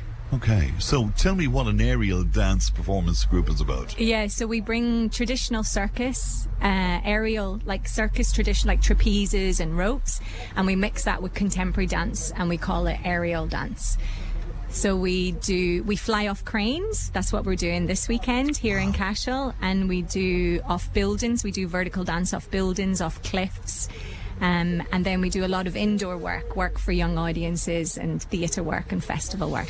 That sounds very exciting, but tell me, how did this come about? I mean, when did, or who first decided, let's jump off a building while we're dancing? I mean, where did that wonderful idea come from? Well, uh, since I was two years of age, it was really clear I was going to be a dancer. I did try Irish dancing, and the Irish dancing teacher said to my mum, she'll never be an Irish dancer. so luckily, I didn't give up and uh, studied contemporary dance in London.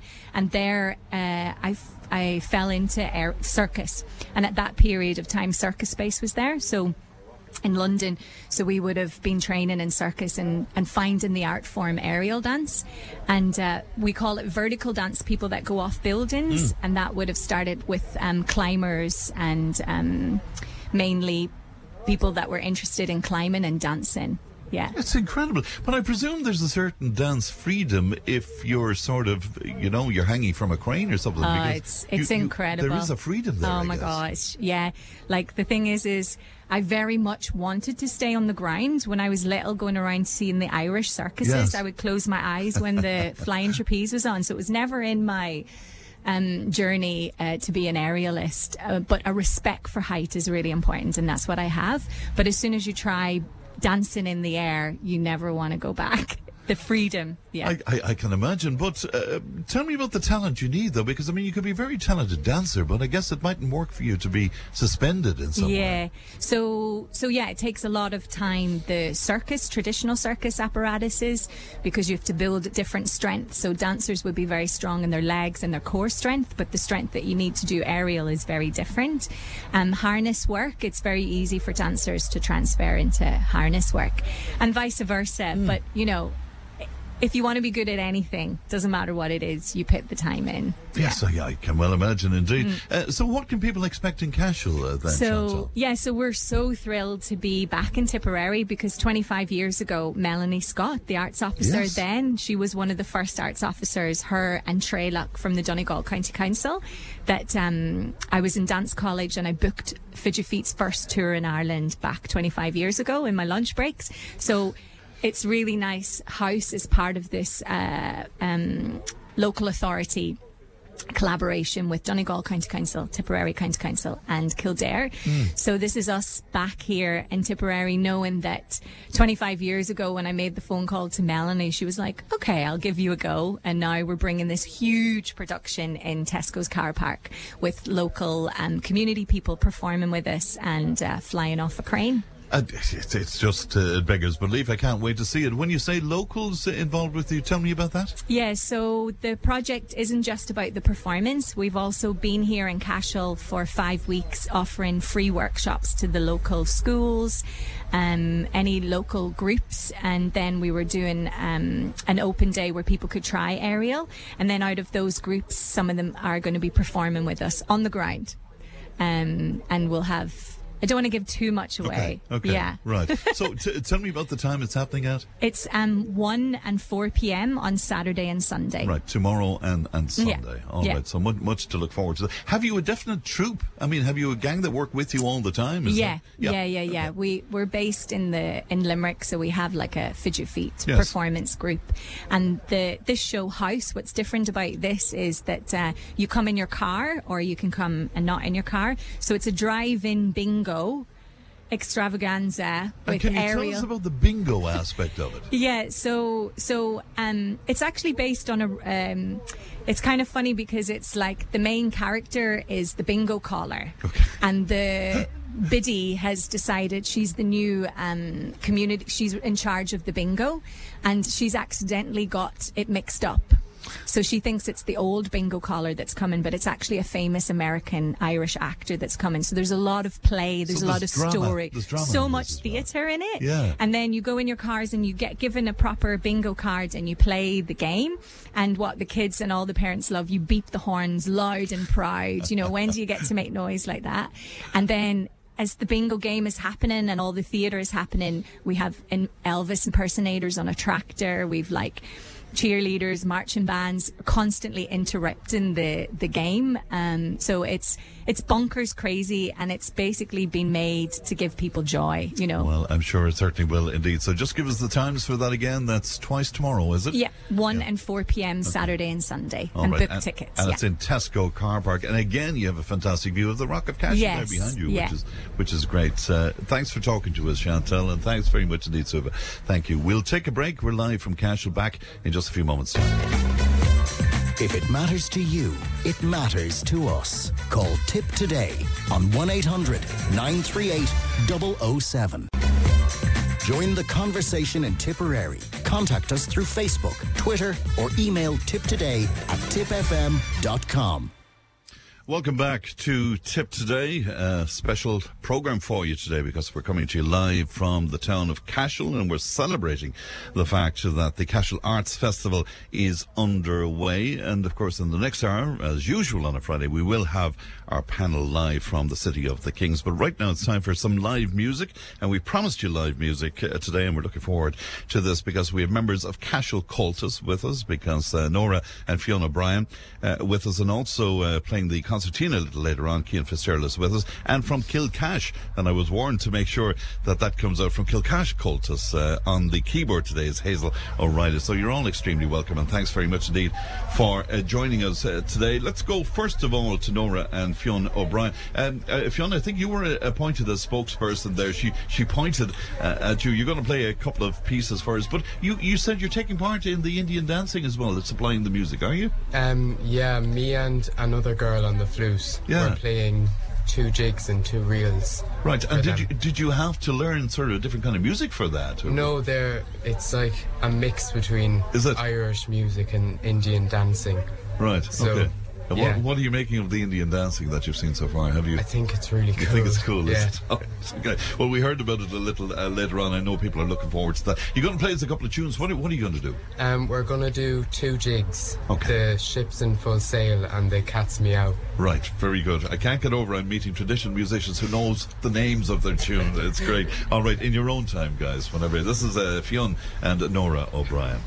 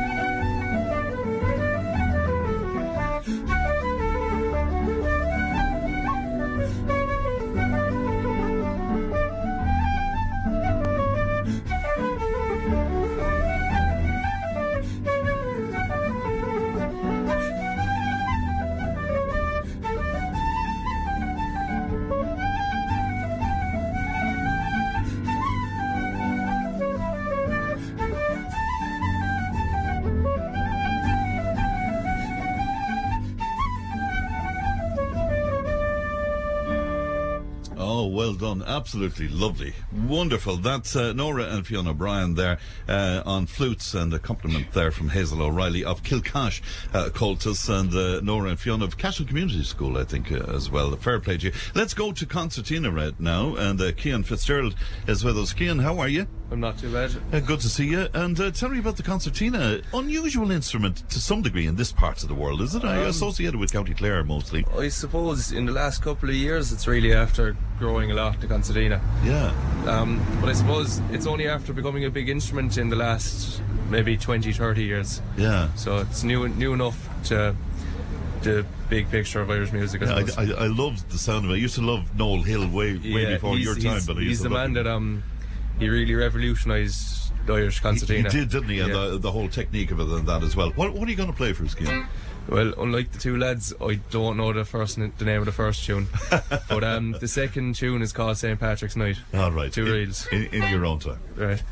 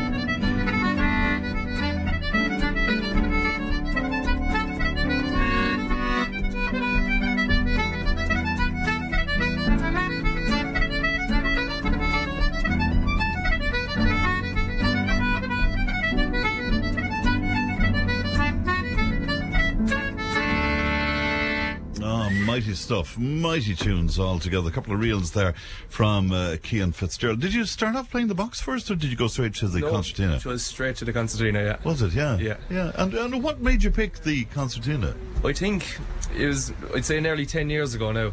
Um, I was at the summer show in Brú Ború, and I seen a concertina solo, and I was like, Jesus, I want to play that That's, instrument. that's for me. Yeah. Yeah, yeah, it's great. But the possibilities on it now. Yeah, just- just incredible.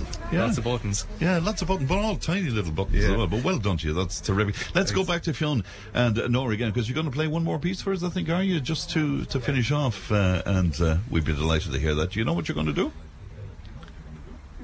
All right. Okay. Yes, yes, Fionn. What, what are you going to play? Play uh, Slow Air. Okay. Yeah. In, in your own time. In your own time.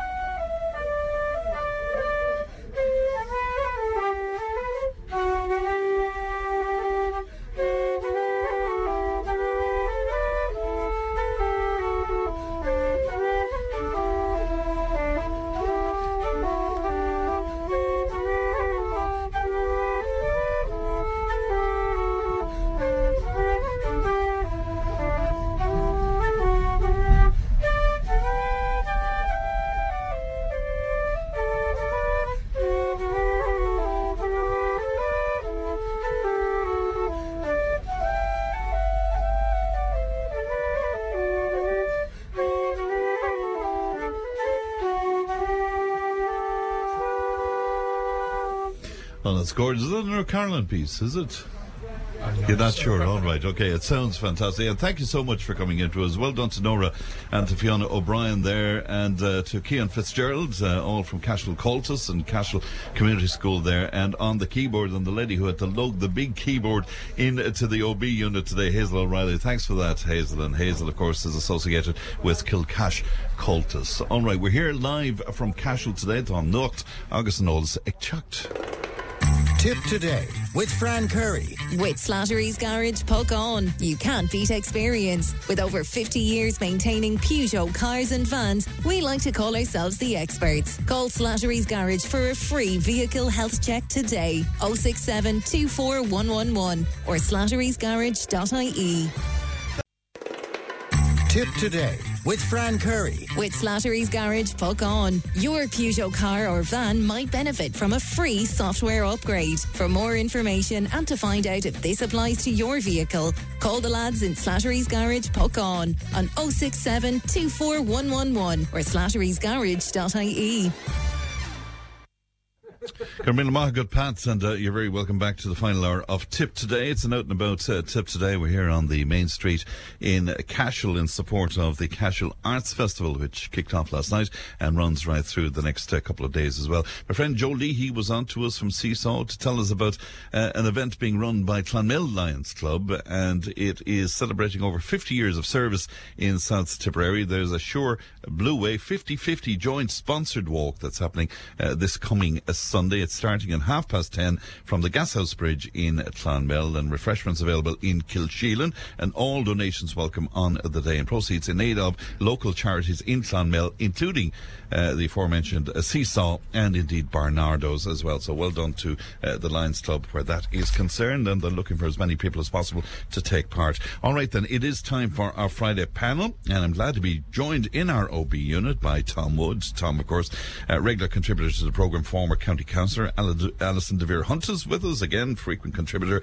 Uh, Cashel Mart, of course. And uh, Liam Browne is with us. And Liam contributes to the programme quite a lot and is now the Cashel correspondent with the Tipperary Echo as well. So you're all extremely welcome. And thank you for, for coming into us on this wet, rather miserable day as well. Um, Liam, d- did you want us to cover? We hadn't intended uh, covering the uh, the hole in the Strand in, in, in Dublin, but uh, you were intrigued by all of that, were you?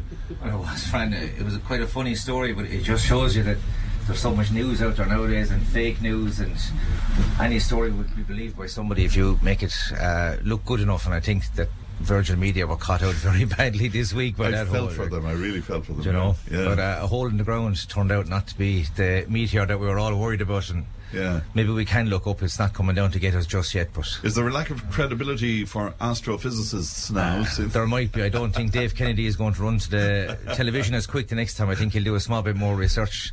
Yeah. Uh, he's uh, not. He didn't come out looking too well out of it. No. yeah, you were following that uh, as well as were you? I was, and Yeah. uh, no, sure, it was hilarious. Like to be honest, the memes now after it and the messages going around, um, like it, it was, it Right, was. and for people who weren't following it, it turned out that was just a dad b- dug Two lads with, with, two kids' spades built this hole at the weekend. Um, now it looked like a fairly impressive hole, but I, you know, As I'd holes say- go. I'd, Yeah, I'd holes love to know where Dave Kennedy found the rock Yeah. that was scorched. As you talk about the rock, uh, Fran might remember even some years ago. You talk about people getting you know, getting caught. Uh, there was a rumor out suggesting that there was going to be a glass roof over the rock, and in fact, the correspondence that I got from media people in Dublin over the next couple of days after it, like, and and uh, they thought it was going to be a wonderful idea because Cormac's Chapel in particular being sandstone and everything that it needed the protection and this this was going to be I had to come on actually and I was on I was on one of the programs explaining And what, that, that this was it? April Fools? no, that this glass roof would actually you, it would automatically open and you could open it down and the weather would be fine and then because you imagine looking up at the Rock of Cashel and it's literally covered in glass and a dome but people will believe these things you know it's just Is, is that Yeah. amazing? All right. Well, as I say, I, fe- I felt for Virgin Media.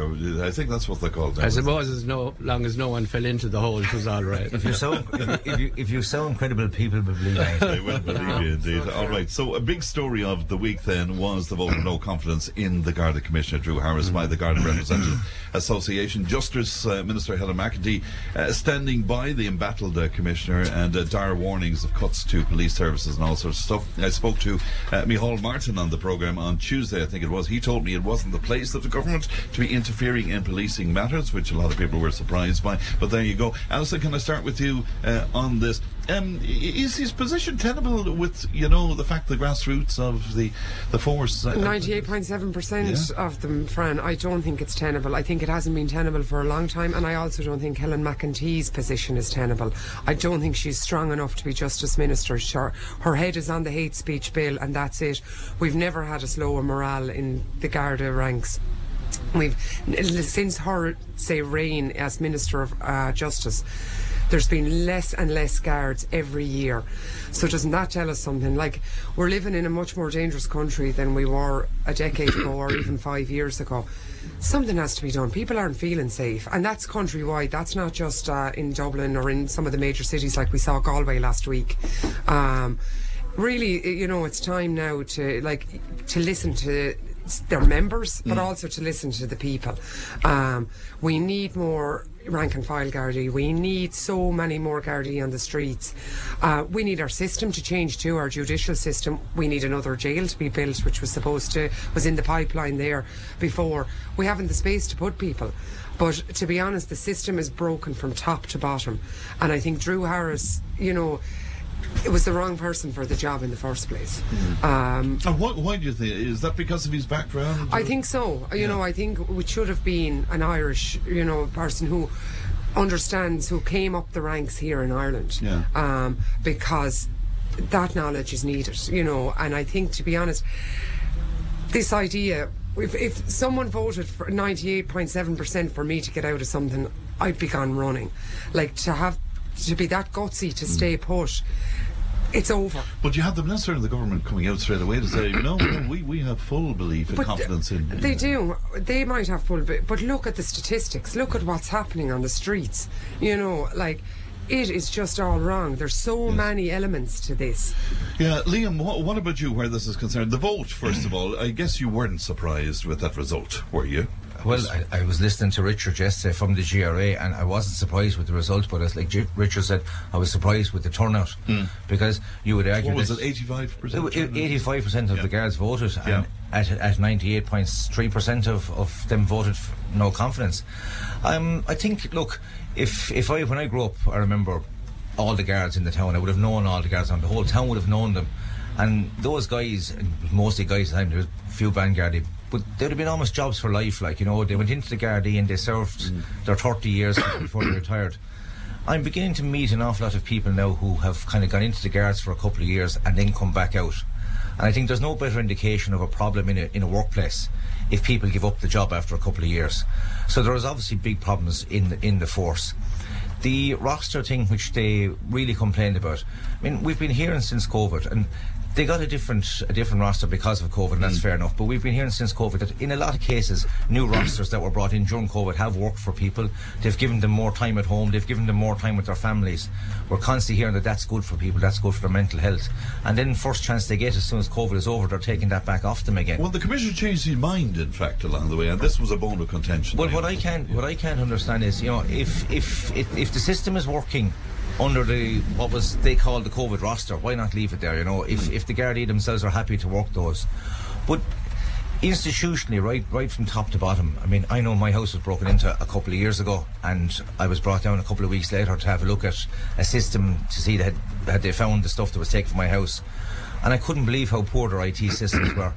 Uh, they barely had internet. They were working on computers that were 10 or 15 years old. My children would have thrown them out the back, and yet the Gardaí were expected to do their job on them, and that, that's not right. Um, they're working below in a building which Tom will probably be able to tell me exactly, but I'm sure it's over 100 years old, and it's an old army barracks. Like that's not that's not fit for purpose in a modern society anymore. There's not any other modern modern company would would put their employees into that. You'd probably find if you went down through it, it'd probably be condemned. But yes, you know, we're expecting new Gardaí to go into it, and I, I, don't think that Drew Harris, myself, I don't think he, he should have got the job in the first place. I was very surprised when he did. Not only did he get the job then, but he also brought down some other people from the old RUC around him, kind of his his top table, where you would have lost a lot of what were coming up through the ranks in Ireland. And I mean, I don't mean to sound like that uh, someone from the north shouldn't get a job down the south. Of course they should. I mean, I regard the island as one island. Yeah, but that's but that- Liam, that- there were issues before he took uh, to, Oh, took the, the position, and I know a lot of people discussed the fact that at the time maybe you needed an outsider to come in and look Mm. look at the force the way it was. So I mean that that was deliberate at the time. And I've no problem with that, but uh, if an outsider comes into an organisation, they need to work with the people within the organisation to find out what the problems are and see can they be fixed.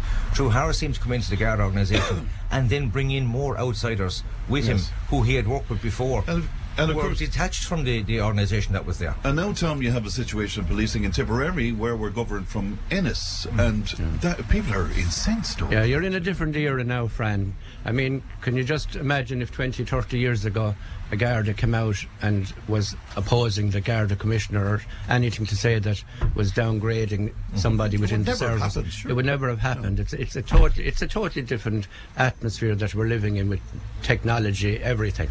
And I think, you know, when you think about it, I would be saying all these changes have started to come with the closure of our Garda stations, number one, some years ago. And I mean, as, as Liam said there, we all knew our Gardaí when we were growing up and, you know, in the town here up to some years ago, and the Gardaí knew the people. And that was very, very important.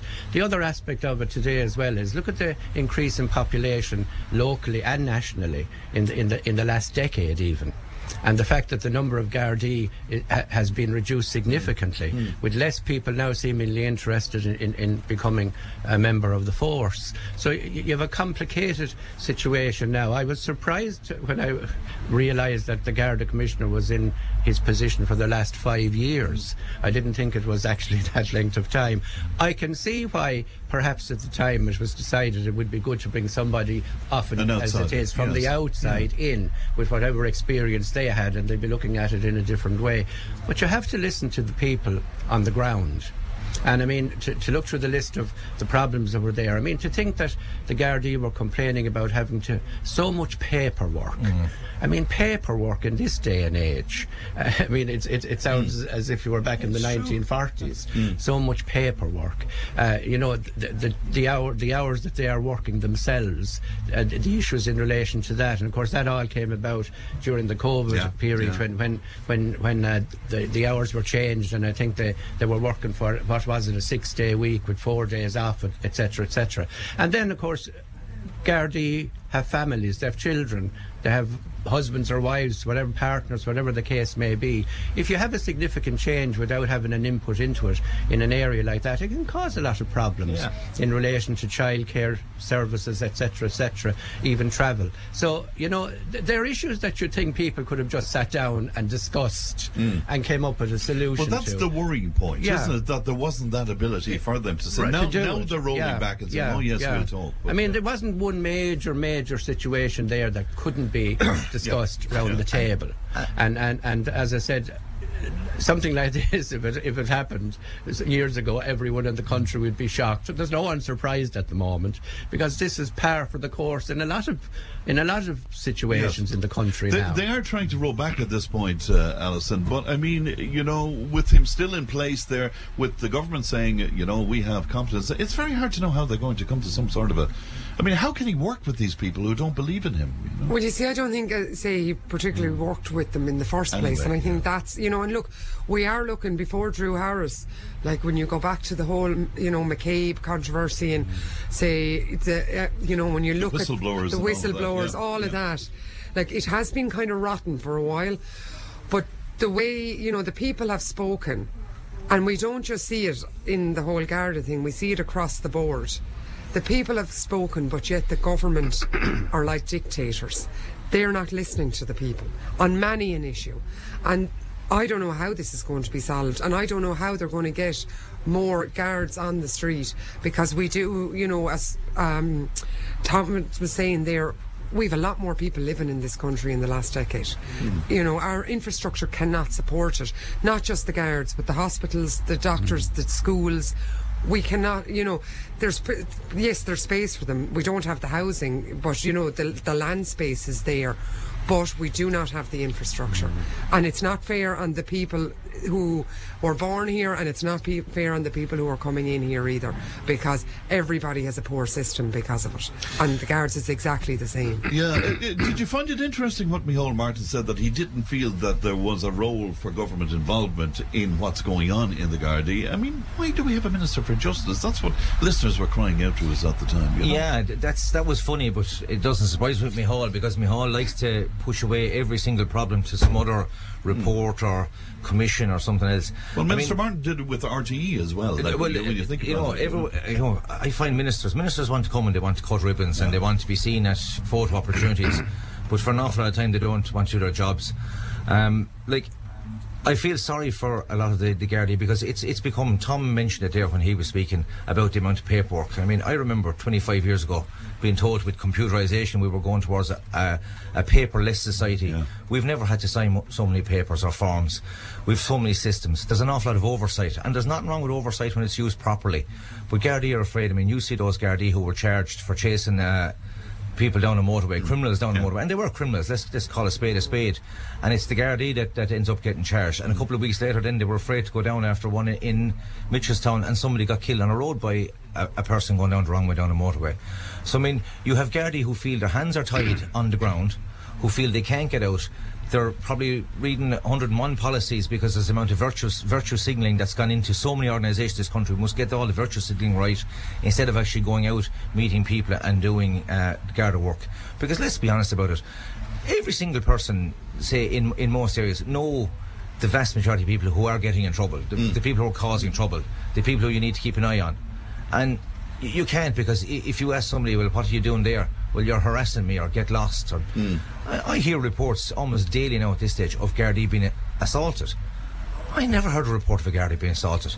And if a Garda was assaulted, it'd be sorted out pretty Yeah, quickly. It's, it's- it's a very different world. it's a yeah, way different one, world. one of the other things that seems to worry everybody as well, Tom, is that you know just to fill rosters now and the like, they have to take from community policing, Hmm. they have to take from drugs units, they have to take from the rapid response uh, uh, people as well. That that's very concerning, isn't Yeah, it? well, it's fine to staff all these sections if you have the, the staffing numbers. But I mean, that is the bottom line. You don't have them. And there are less and less people now inclined to, to want to even join. And, and you can see the reasons why. And it's the, it's the same, though, Fran, in a lot of other employment situations now in modern times. You know, people have different, uh, the younger people in particular, they have a different, total different attitude than, than maybe our generation would have had or, or, or more recent, you know, generations. But, but I mean, it, it's just, but something has to change. I mean, otherwise, what are you going to have for the next couple of months? You're going to have conflict there all the time. I can see why maybe a minister and a department might leave it to the, the actual body to, to, to implement or to prepare to do whatever they have to do, whether it's a health service or. If- whatever. if that's happening. If it's, if it's Yeah, working. yeah. But when it's not working, Mm. well, I mean, definitely you have to get involved and you have to be clear on what you have to first of all realise what the problem is. And I mean, everybody sitting in Dáil Éireann or in Seanad Éireann must know what the problems are. We're not living in a in a, in a, in a vast country, you know. So you know, there, I can see that there there will have to be change, but it's not going to be easy. Mm-hmm. And and as I said, with, with a lack of numbers and, and a reduction in numbers, and a lot of people now actually, I believe, reaching the age now where they can actually retire. Yeah. Their 30 Yeah. years They're- is up. they're going out, and they're new going out as quick as in. they can, as quick as they can go. Yeah.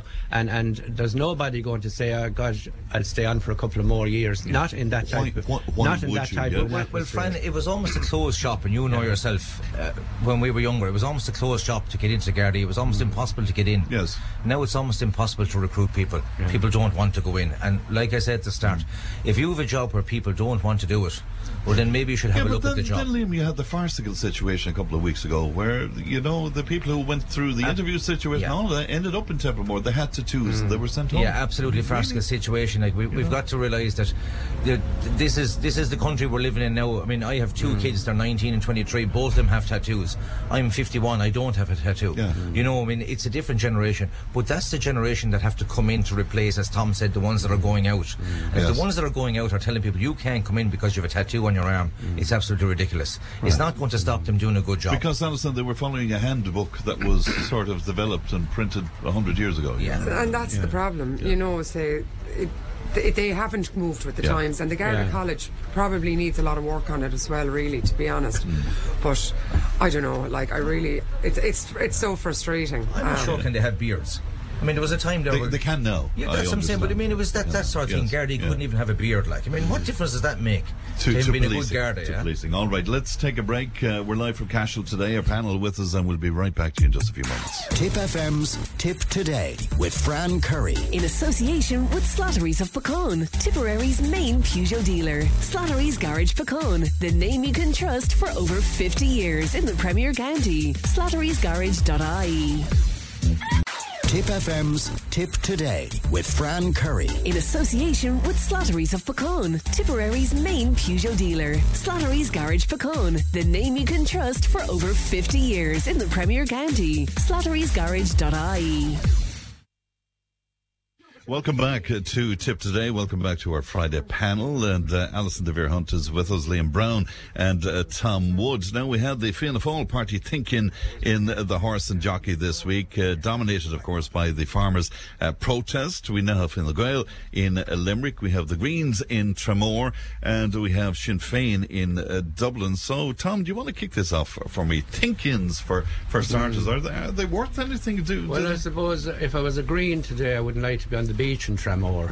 I'd say it, it's probably a little bit wet you down could there. blame it on climate change, I suppose. I, I was just looking it up there recently, Fran, and I think actually the first of these think-ins, I think, started around 1999 and it was held in Clonmel. It was a Fine Gael think-in, and I ah. think it might have been the the actual first one that was that was held. And in that particular year, all the major parties actually held what they call their, their think-in.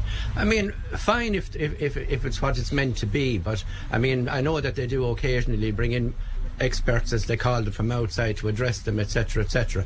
But I think in recent years, it, it's kind of if you look at the locations where these events are being held, it's it's kind of a more of a of a push to to so, you know to encourage more support for whatever party it mm, Yes, is, yeah. etc., etc. But you know, people don't think of these things. The general public don't look at it like that. Uh, the one, the one good aspect of it is that the, the areas that they're being held in, or the hotels that they're being held in, at least they're getting mo- funding, they're getting money out of it uh, for the two days or whatever that it lasts for. But you know, I can't see why there's ample space above in the buildings in in in, in Dáil to, to have meetings, and I'm sure they have regular meetings. They have all these committees that they never had before. I mean, TDs are on God knows how many committees, senators as well. But if you have to kind of leave that area to come down the, they feel that they're you know that they're kind of connecting with the public. Now, maybe they are more today because of, of radio studios like yourselves, and that they can actually go and interview them, and people can listen to them. That wouldn't have been the same even I in the past. yeah, That people are listening, and uh, if people don't agree with what has been said, it's good that th- they hear it anyway, so they can have an idea. So, you know, in one sense, I, I, I would think that they're a waste of time. But on on another hand, it all depends on what the content is and what what the public themselves hear and the reaction of the public, how they can react to it. Hmm. Like the farmers, for instance, in, in, in the jockey and where in Limerick is it is it today? yes, uh, yeah. that, that they can The actually they have an opportunity there to, to, to do th- that protest that they have been carrying out, which they can do and do above in well, of course, Kildare of course, Liam, that makes them vulnerable then, as as Tom said, to the farmer, the IFA protest, for example, and th- that completely took the spotlight, I suppose, off of maybe the message they were trying to put out there, because it was a very, very um, upfront protest from IFA, wasn't it? Aye, it was, yeah. And I mean, I agree with a lot of what Tom said, and I had the pleasure of being at one of these think-ins once. Um, to be honest, if So actually, any use then? Eh? Any use the- it's kind of a rallying of the troops, and you know, and this is what we're going to do, and this is the message we're going to get out. But if anything, it actually destroys democratisation within internally within parties, because I thought that's what our dishes were supposed to do. Like, and dishes, you would bring in the general membership from around the country uh, that would go and, and talk to the, the big boys at the top table. Now they're keeping those people out, and they're just talking amongst themselves. And I think that's one of the biggest problems that all political parties have at the moment in Ireland is they spend so much time talking amongst each other to themselves, and I suppose clapping each other on the back and bringing in experts. I mean, you bring in Brian Cody or someone like that to talk to him about about leadership, and I don't know how many of them are coaching hurling teams. Like, it's all well and good, but it doesn't really tell people about the problems on, out on the street that they're supposed to be dealing with. And then you give opportunities for the farmers, which I'm not sure we're going to go into exactly why the farmers were, were, were complaining, but they made an awful lot of noise. They took an awful lot of attention off of what was supposed to be a Fianna Fáil think-in. And I mean, that's a different story altogether we should, we should be talking about. Uh, I, I'm not a big fan of these think-ins. Um, I think, like, you know, it's, oh, we're going back to work next week. Maybe it's taking the eyes off the fact that they've been off work for two months, unlike the rest of us. Yeah, but I mean, uh, the notion of a think-in is that people would have an input into something, but you're all, all of the decisions have been made in terms Yeah, of. that, that, that's it. know. That's why it, it becomes, like Tom said, it really becomes uh, a photo shoot. Yeah. And I mean, I looked at Micheál Martin four or five times in the horse and jockey, and the thing that struck me most was that the man could hardly move with so many people trying to jockey into position beside him. He was To- to be up. part and- of the photograph. Yeah, to go. Uh, to be honest, I think an awful lot of people. We used to see that at the auditions, and there was lads fighting to pull each other out of the way to get into the picture. Yeah. Most of us actually laugh at them doing that now, and they, they think we're still we still want to see it. I laugh at people doing that now. I mean, if you're sitting up on top of Micheál Martin's shoulder, and I'll vote for you because you, you got a picture with Micheál Martin. That's a bit of a joke, to be quite Yeah. honest. Uh, Alison, first of all, what, what about the think-ins? And then we'll talk a little about the farming because uh, that's that's your particular cup of tea. But what, the think-in in general, first of all. A political jaunt. I like to even see some of the TDs with their photos up, you know, selfies with them all, and it just looked like, you know, a nice little holiday. Um, and as you said, the decisions have been made. So, like, what is what are they there for? And I nobody like they, they came out and spoke to the farmers for a few mm. minutes, but like again. There was mm. nothing got out of that. Like the decisions had been made again. So really, you know, I think, and again, the same down in the Strand Hotel in Limerick today with Fine Gael. There's going to be no change. It's another jaunt. Yeah. Now, we'll for fear people might think uh, that we're homing in on Micheál Martin. In. I'll be speaking to Simon Coveney on, on Monday and stuff. But but several things that that Micheál Martin said to me the other day really had people jumping up and down. And he made the point that we weren't looking at the positives and uh, the particular.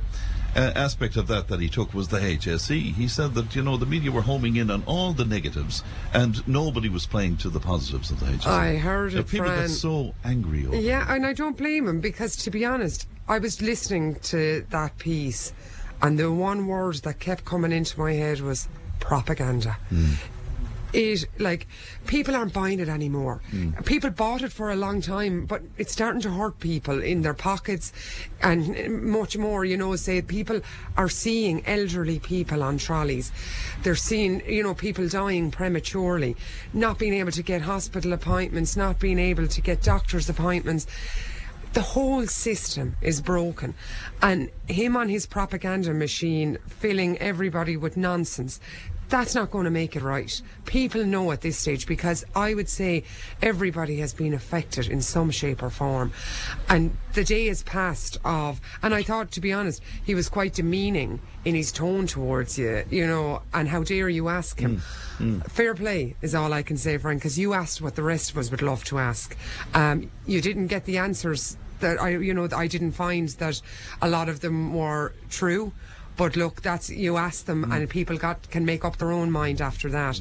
But I thought he was a disgrace, really, to be honest, um, because we all know the HSE is in a shambles, and it needs there's a uh, you know and money is always thrown out as the answer.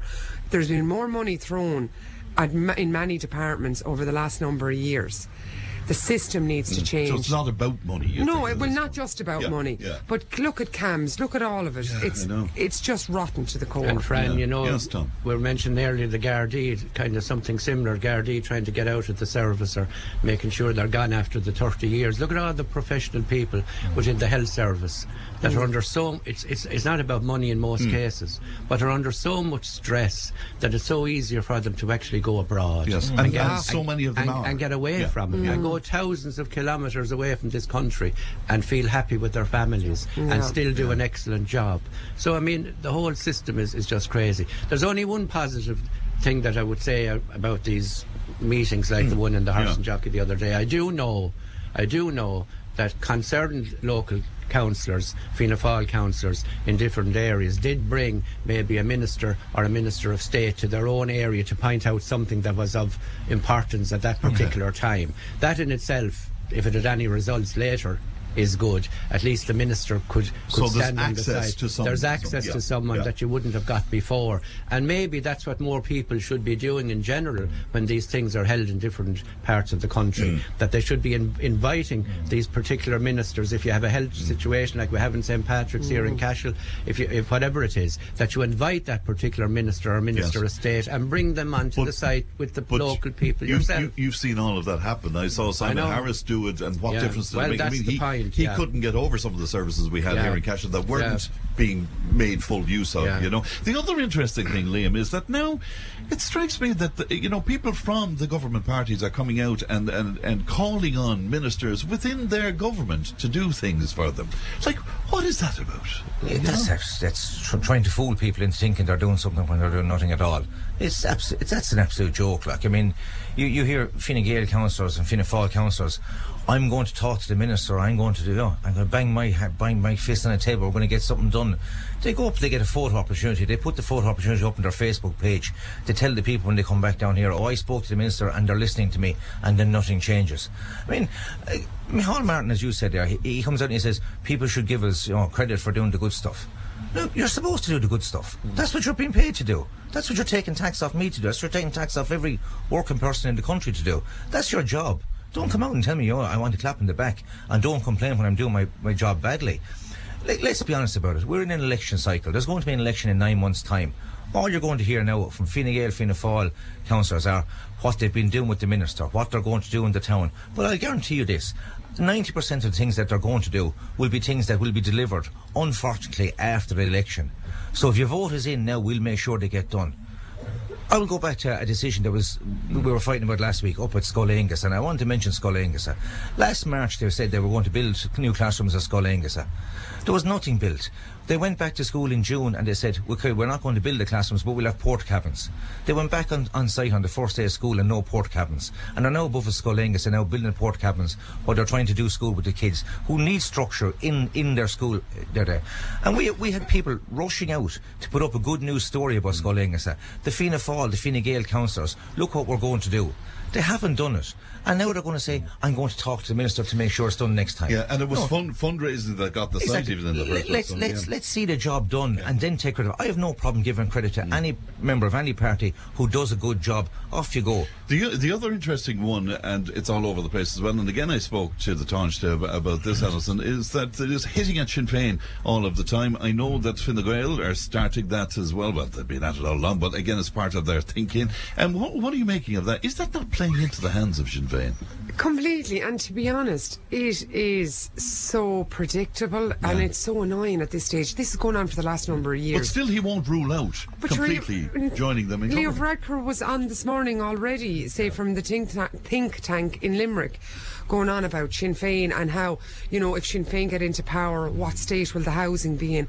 Look at the state we're in at the moment. Mm. Like, it's just, to be honest. Their attitude to Europe is the other one that comes up. all But the Fran, time. but Fran, you, you know, Yes, when you, I was kind of laughing there when you were talking about th- their attitude to Sinn Féin. But it's not so long ago since Fianna Fáil and Fine Gael were saying the same about each other. Yeah, very true. You know, There's a that they were never piece of- going to a sit famous down at piece the of same video- table. yeah. You know, Yeah. so There's a famous piece of video from Micheál Martin Yeah. saying that very time. It's, No. it's about time they were outside. Yeah. I think that was 2016 as far as I Well, and to be honest, I think the three parties, Sinn Féin, uh, Fianna Gael, and Fianna Fáil, have aligned an awful lot in recent times. Yes, like, yeah. to be honest, their policies on immigration, every they're, like they're uh, voting for Sinn Féin now to a degree feels like voting for Yes, Fianna Fáil they're or moving Fianna to the centre all they're the time, all moving they? Together. yeah, Yeah, yeah. and it's the numbers on the day are going to. Of course it is. Of course it it is. all. Yes, If I could say one thing on that, and it's great to have Tom on my shoulder here on, on my right hand. My dad was elected to the council in 1985, and Tom was a councillor at the time, and Tom's dad was a councillor at the time. And that was the sky was almost going to fall down because you know Sinn Féin had a councillor elected in Cashel Town, and how was anybody going to work with Mickey Browne? He's from Sinn Féin, as if he had horns and he cloven feet. And Tom will tell you that he worked away fine with my dad. They tried to do as much as they could for the town. I mean, the idea that if Sinn Féin come into power, that the IRA are going to suddenly come up out of the ashes and run back up the north, it's an absolute joke.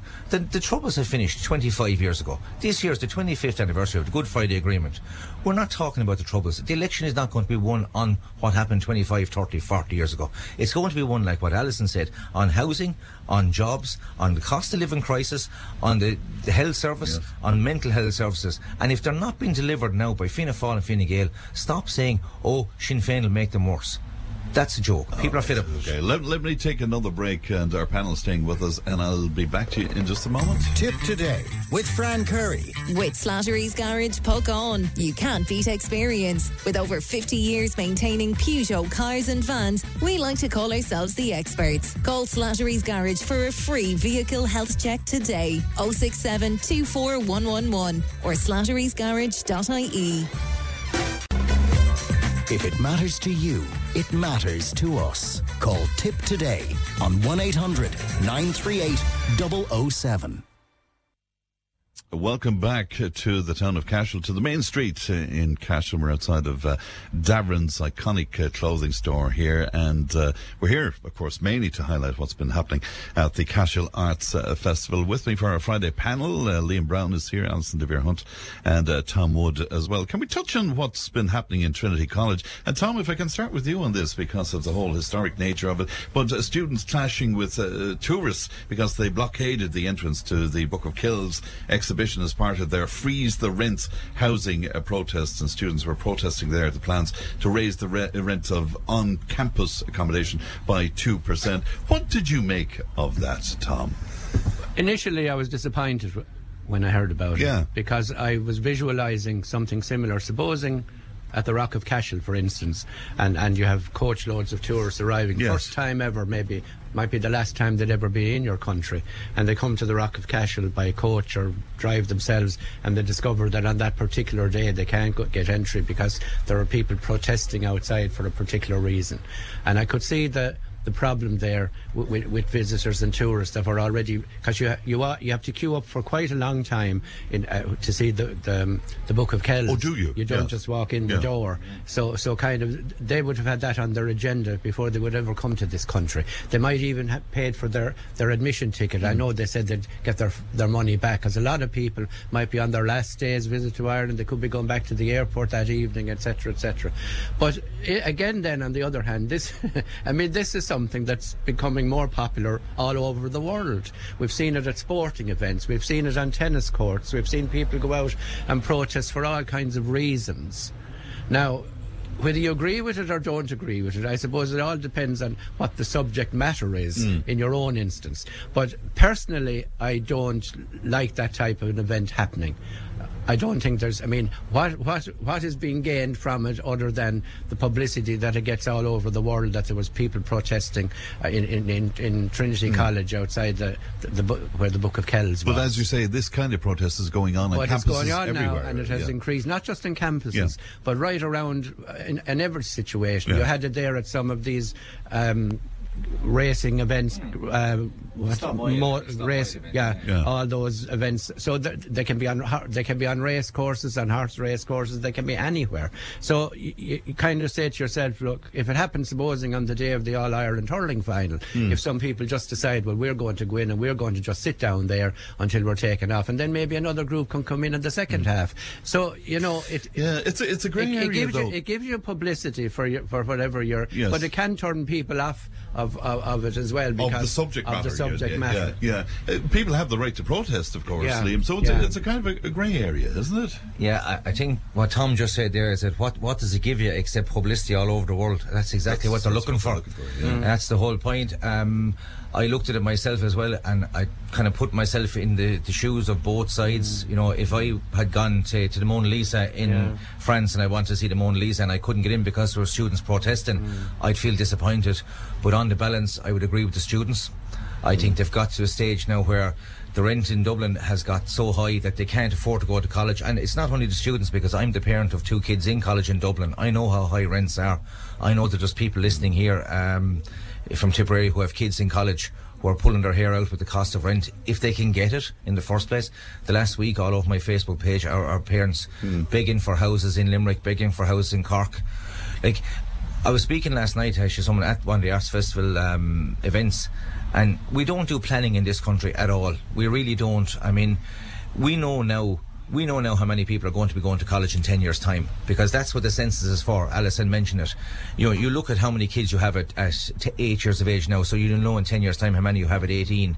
You know, if 60% of them are going to go to third level education, that means X amount are going to go. You have to have accommodation for them.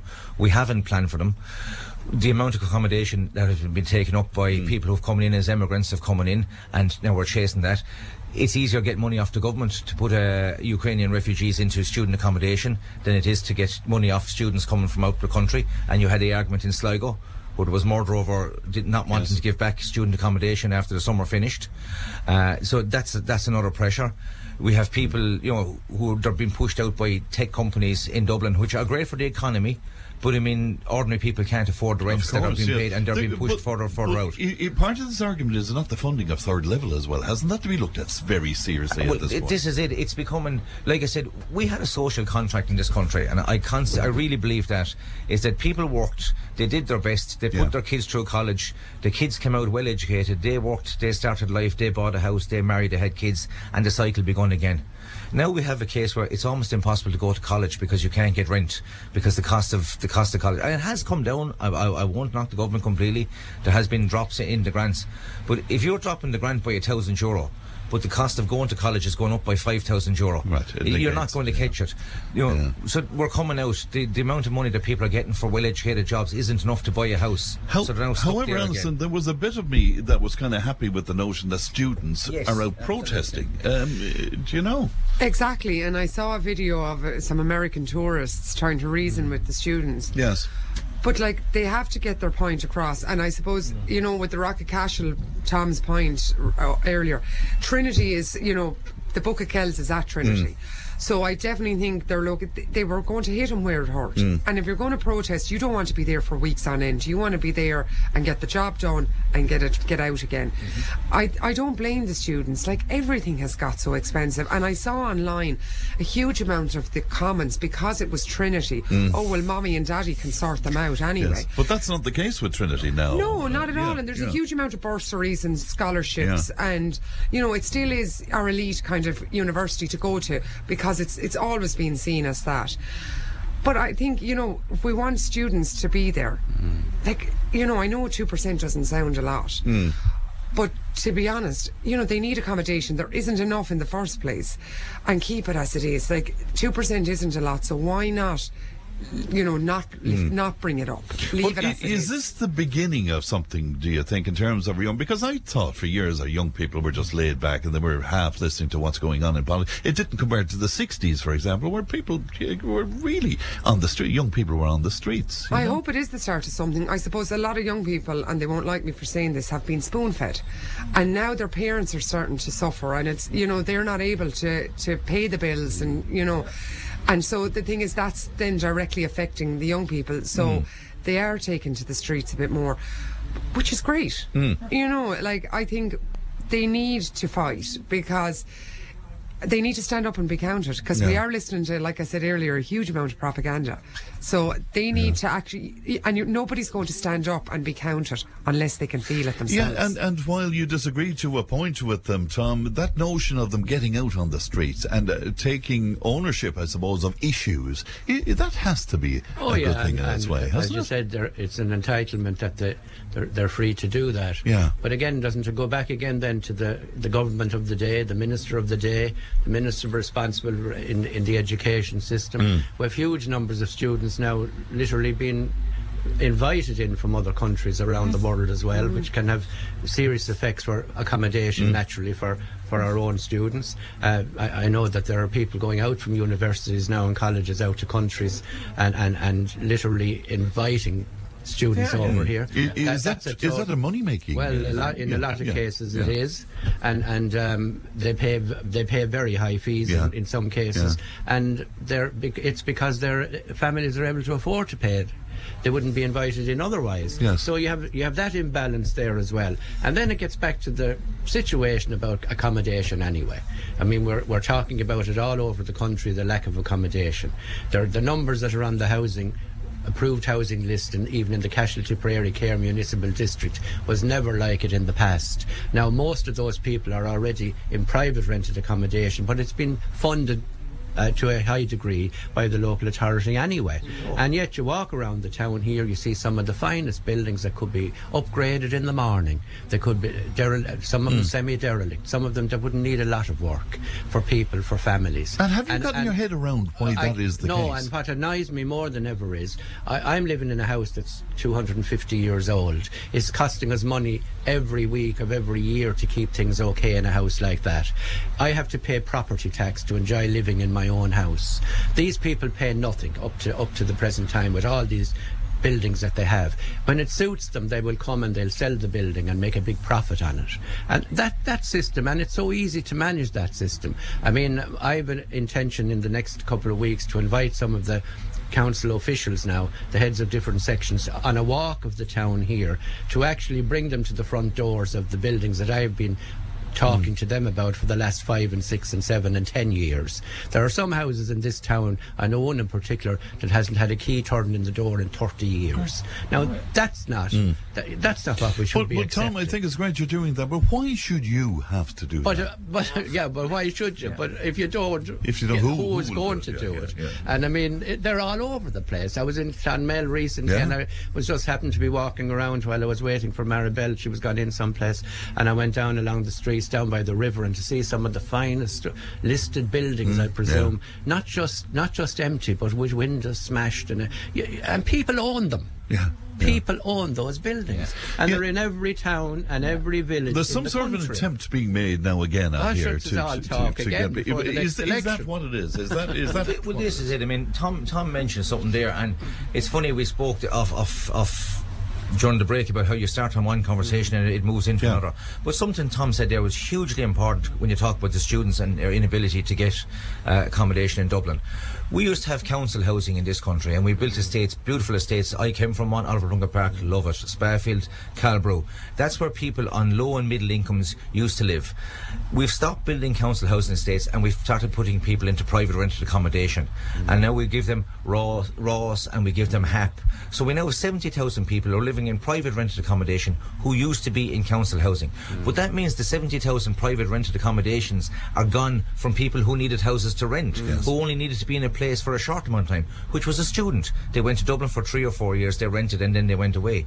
But now you have you have people who should really have a council house are going to be living in those accommodations, having the government paying for those accommodations for 20, 25 years to a private private landlord instead of actually building the, the, the house and stock themselves.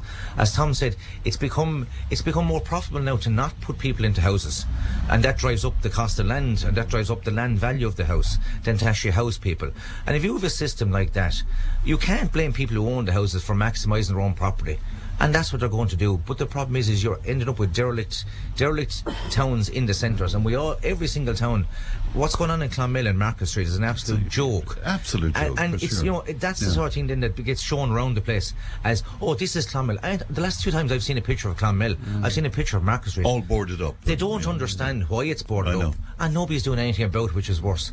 I'm not sure that any of you watched the prime time last night, the Iveagh Market in Dublin. Yes, I did, Beautiful yes. Victorian building Yeah. falling down because Yeah. there's a fight between this crowd and that crowd and other crowd.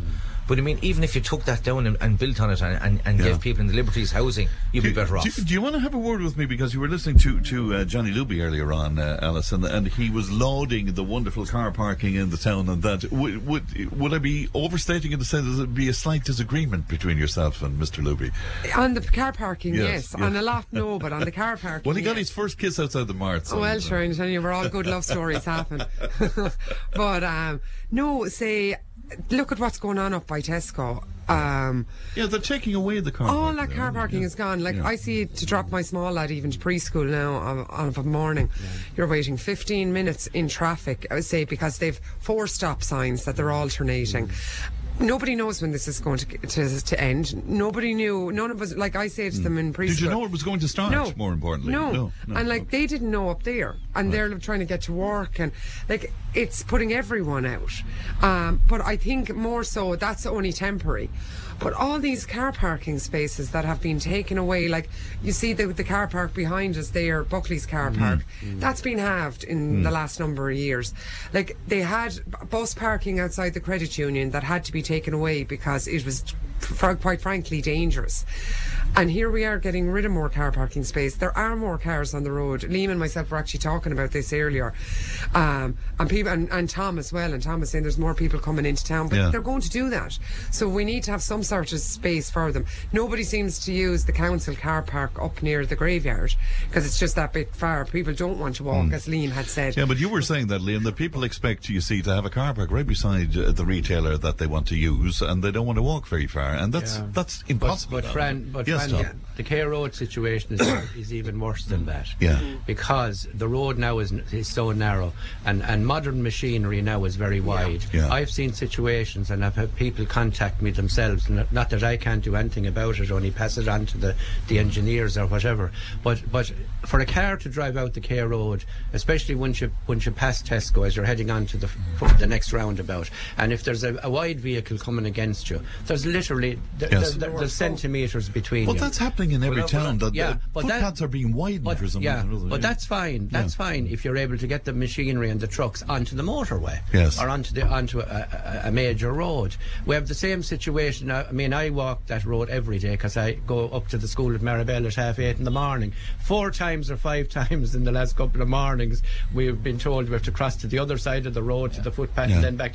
And you can't even Right. do it because I, I have to wrap it up. You want a quick word on it? I'm really particularly annoyed by that particular narrowing of the road. I Yeah. understand to bring, bring down, but the last time the council did that, there was a young a young lad killed on the road because he couldn't get out of a road Right, and was well, ran over by a okay. car. Seven hundred thousand so far, I believe, and heading Waste for a of million. money, waste of money. And every Absolutely. footpath in town could be really. done. All right, guys, I, I, it. I must leave it there, but thank you so much for being a great panel. Uh, Alison De Vere Hunt with us, Liam Browne, and uh, Tom Wood. That's it uh, for me. Thanks to Ali and to Emma and to Owen for looking after us this morning. My thanks to uh, Remy Davern and his wonderful um, uh, family there uh, for looking after us and giving us hospitality. This morning as well. We want to wish the very, very best of luck to Cashel Arts Festival. I'll talk to you on Monday, where I think my first guest will be Simon Coveney. Look after yourselves in the meantime, won't you? Bye bye.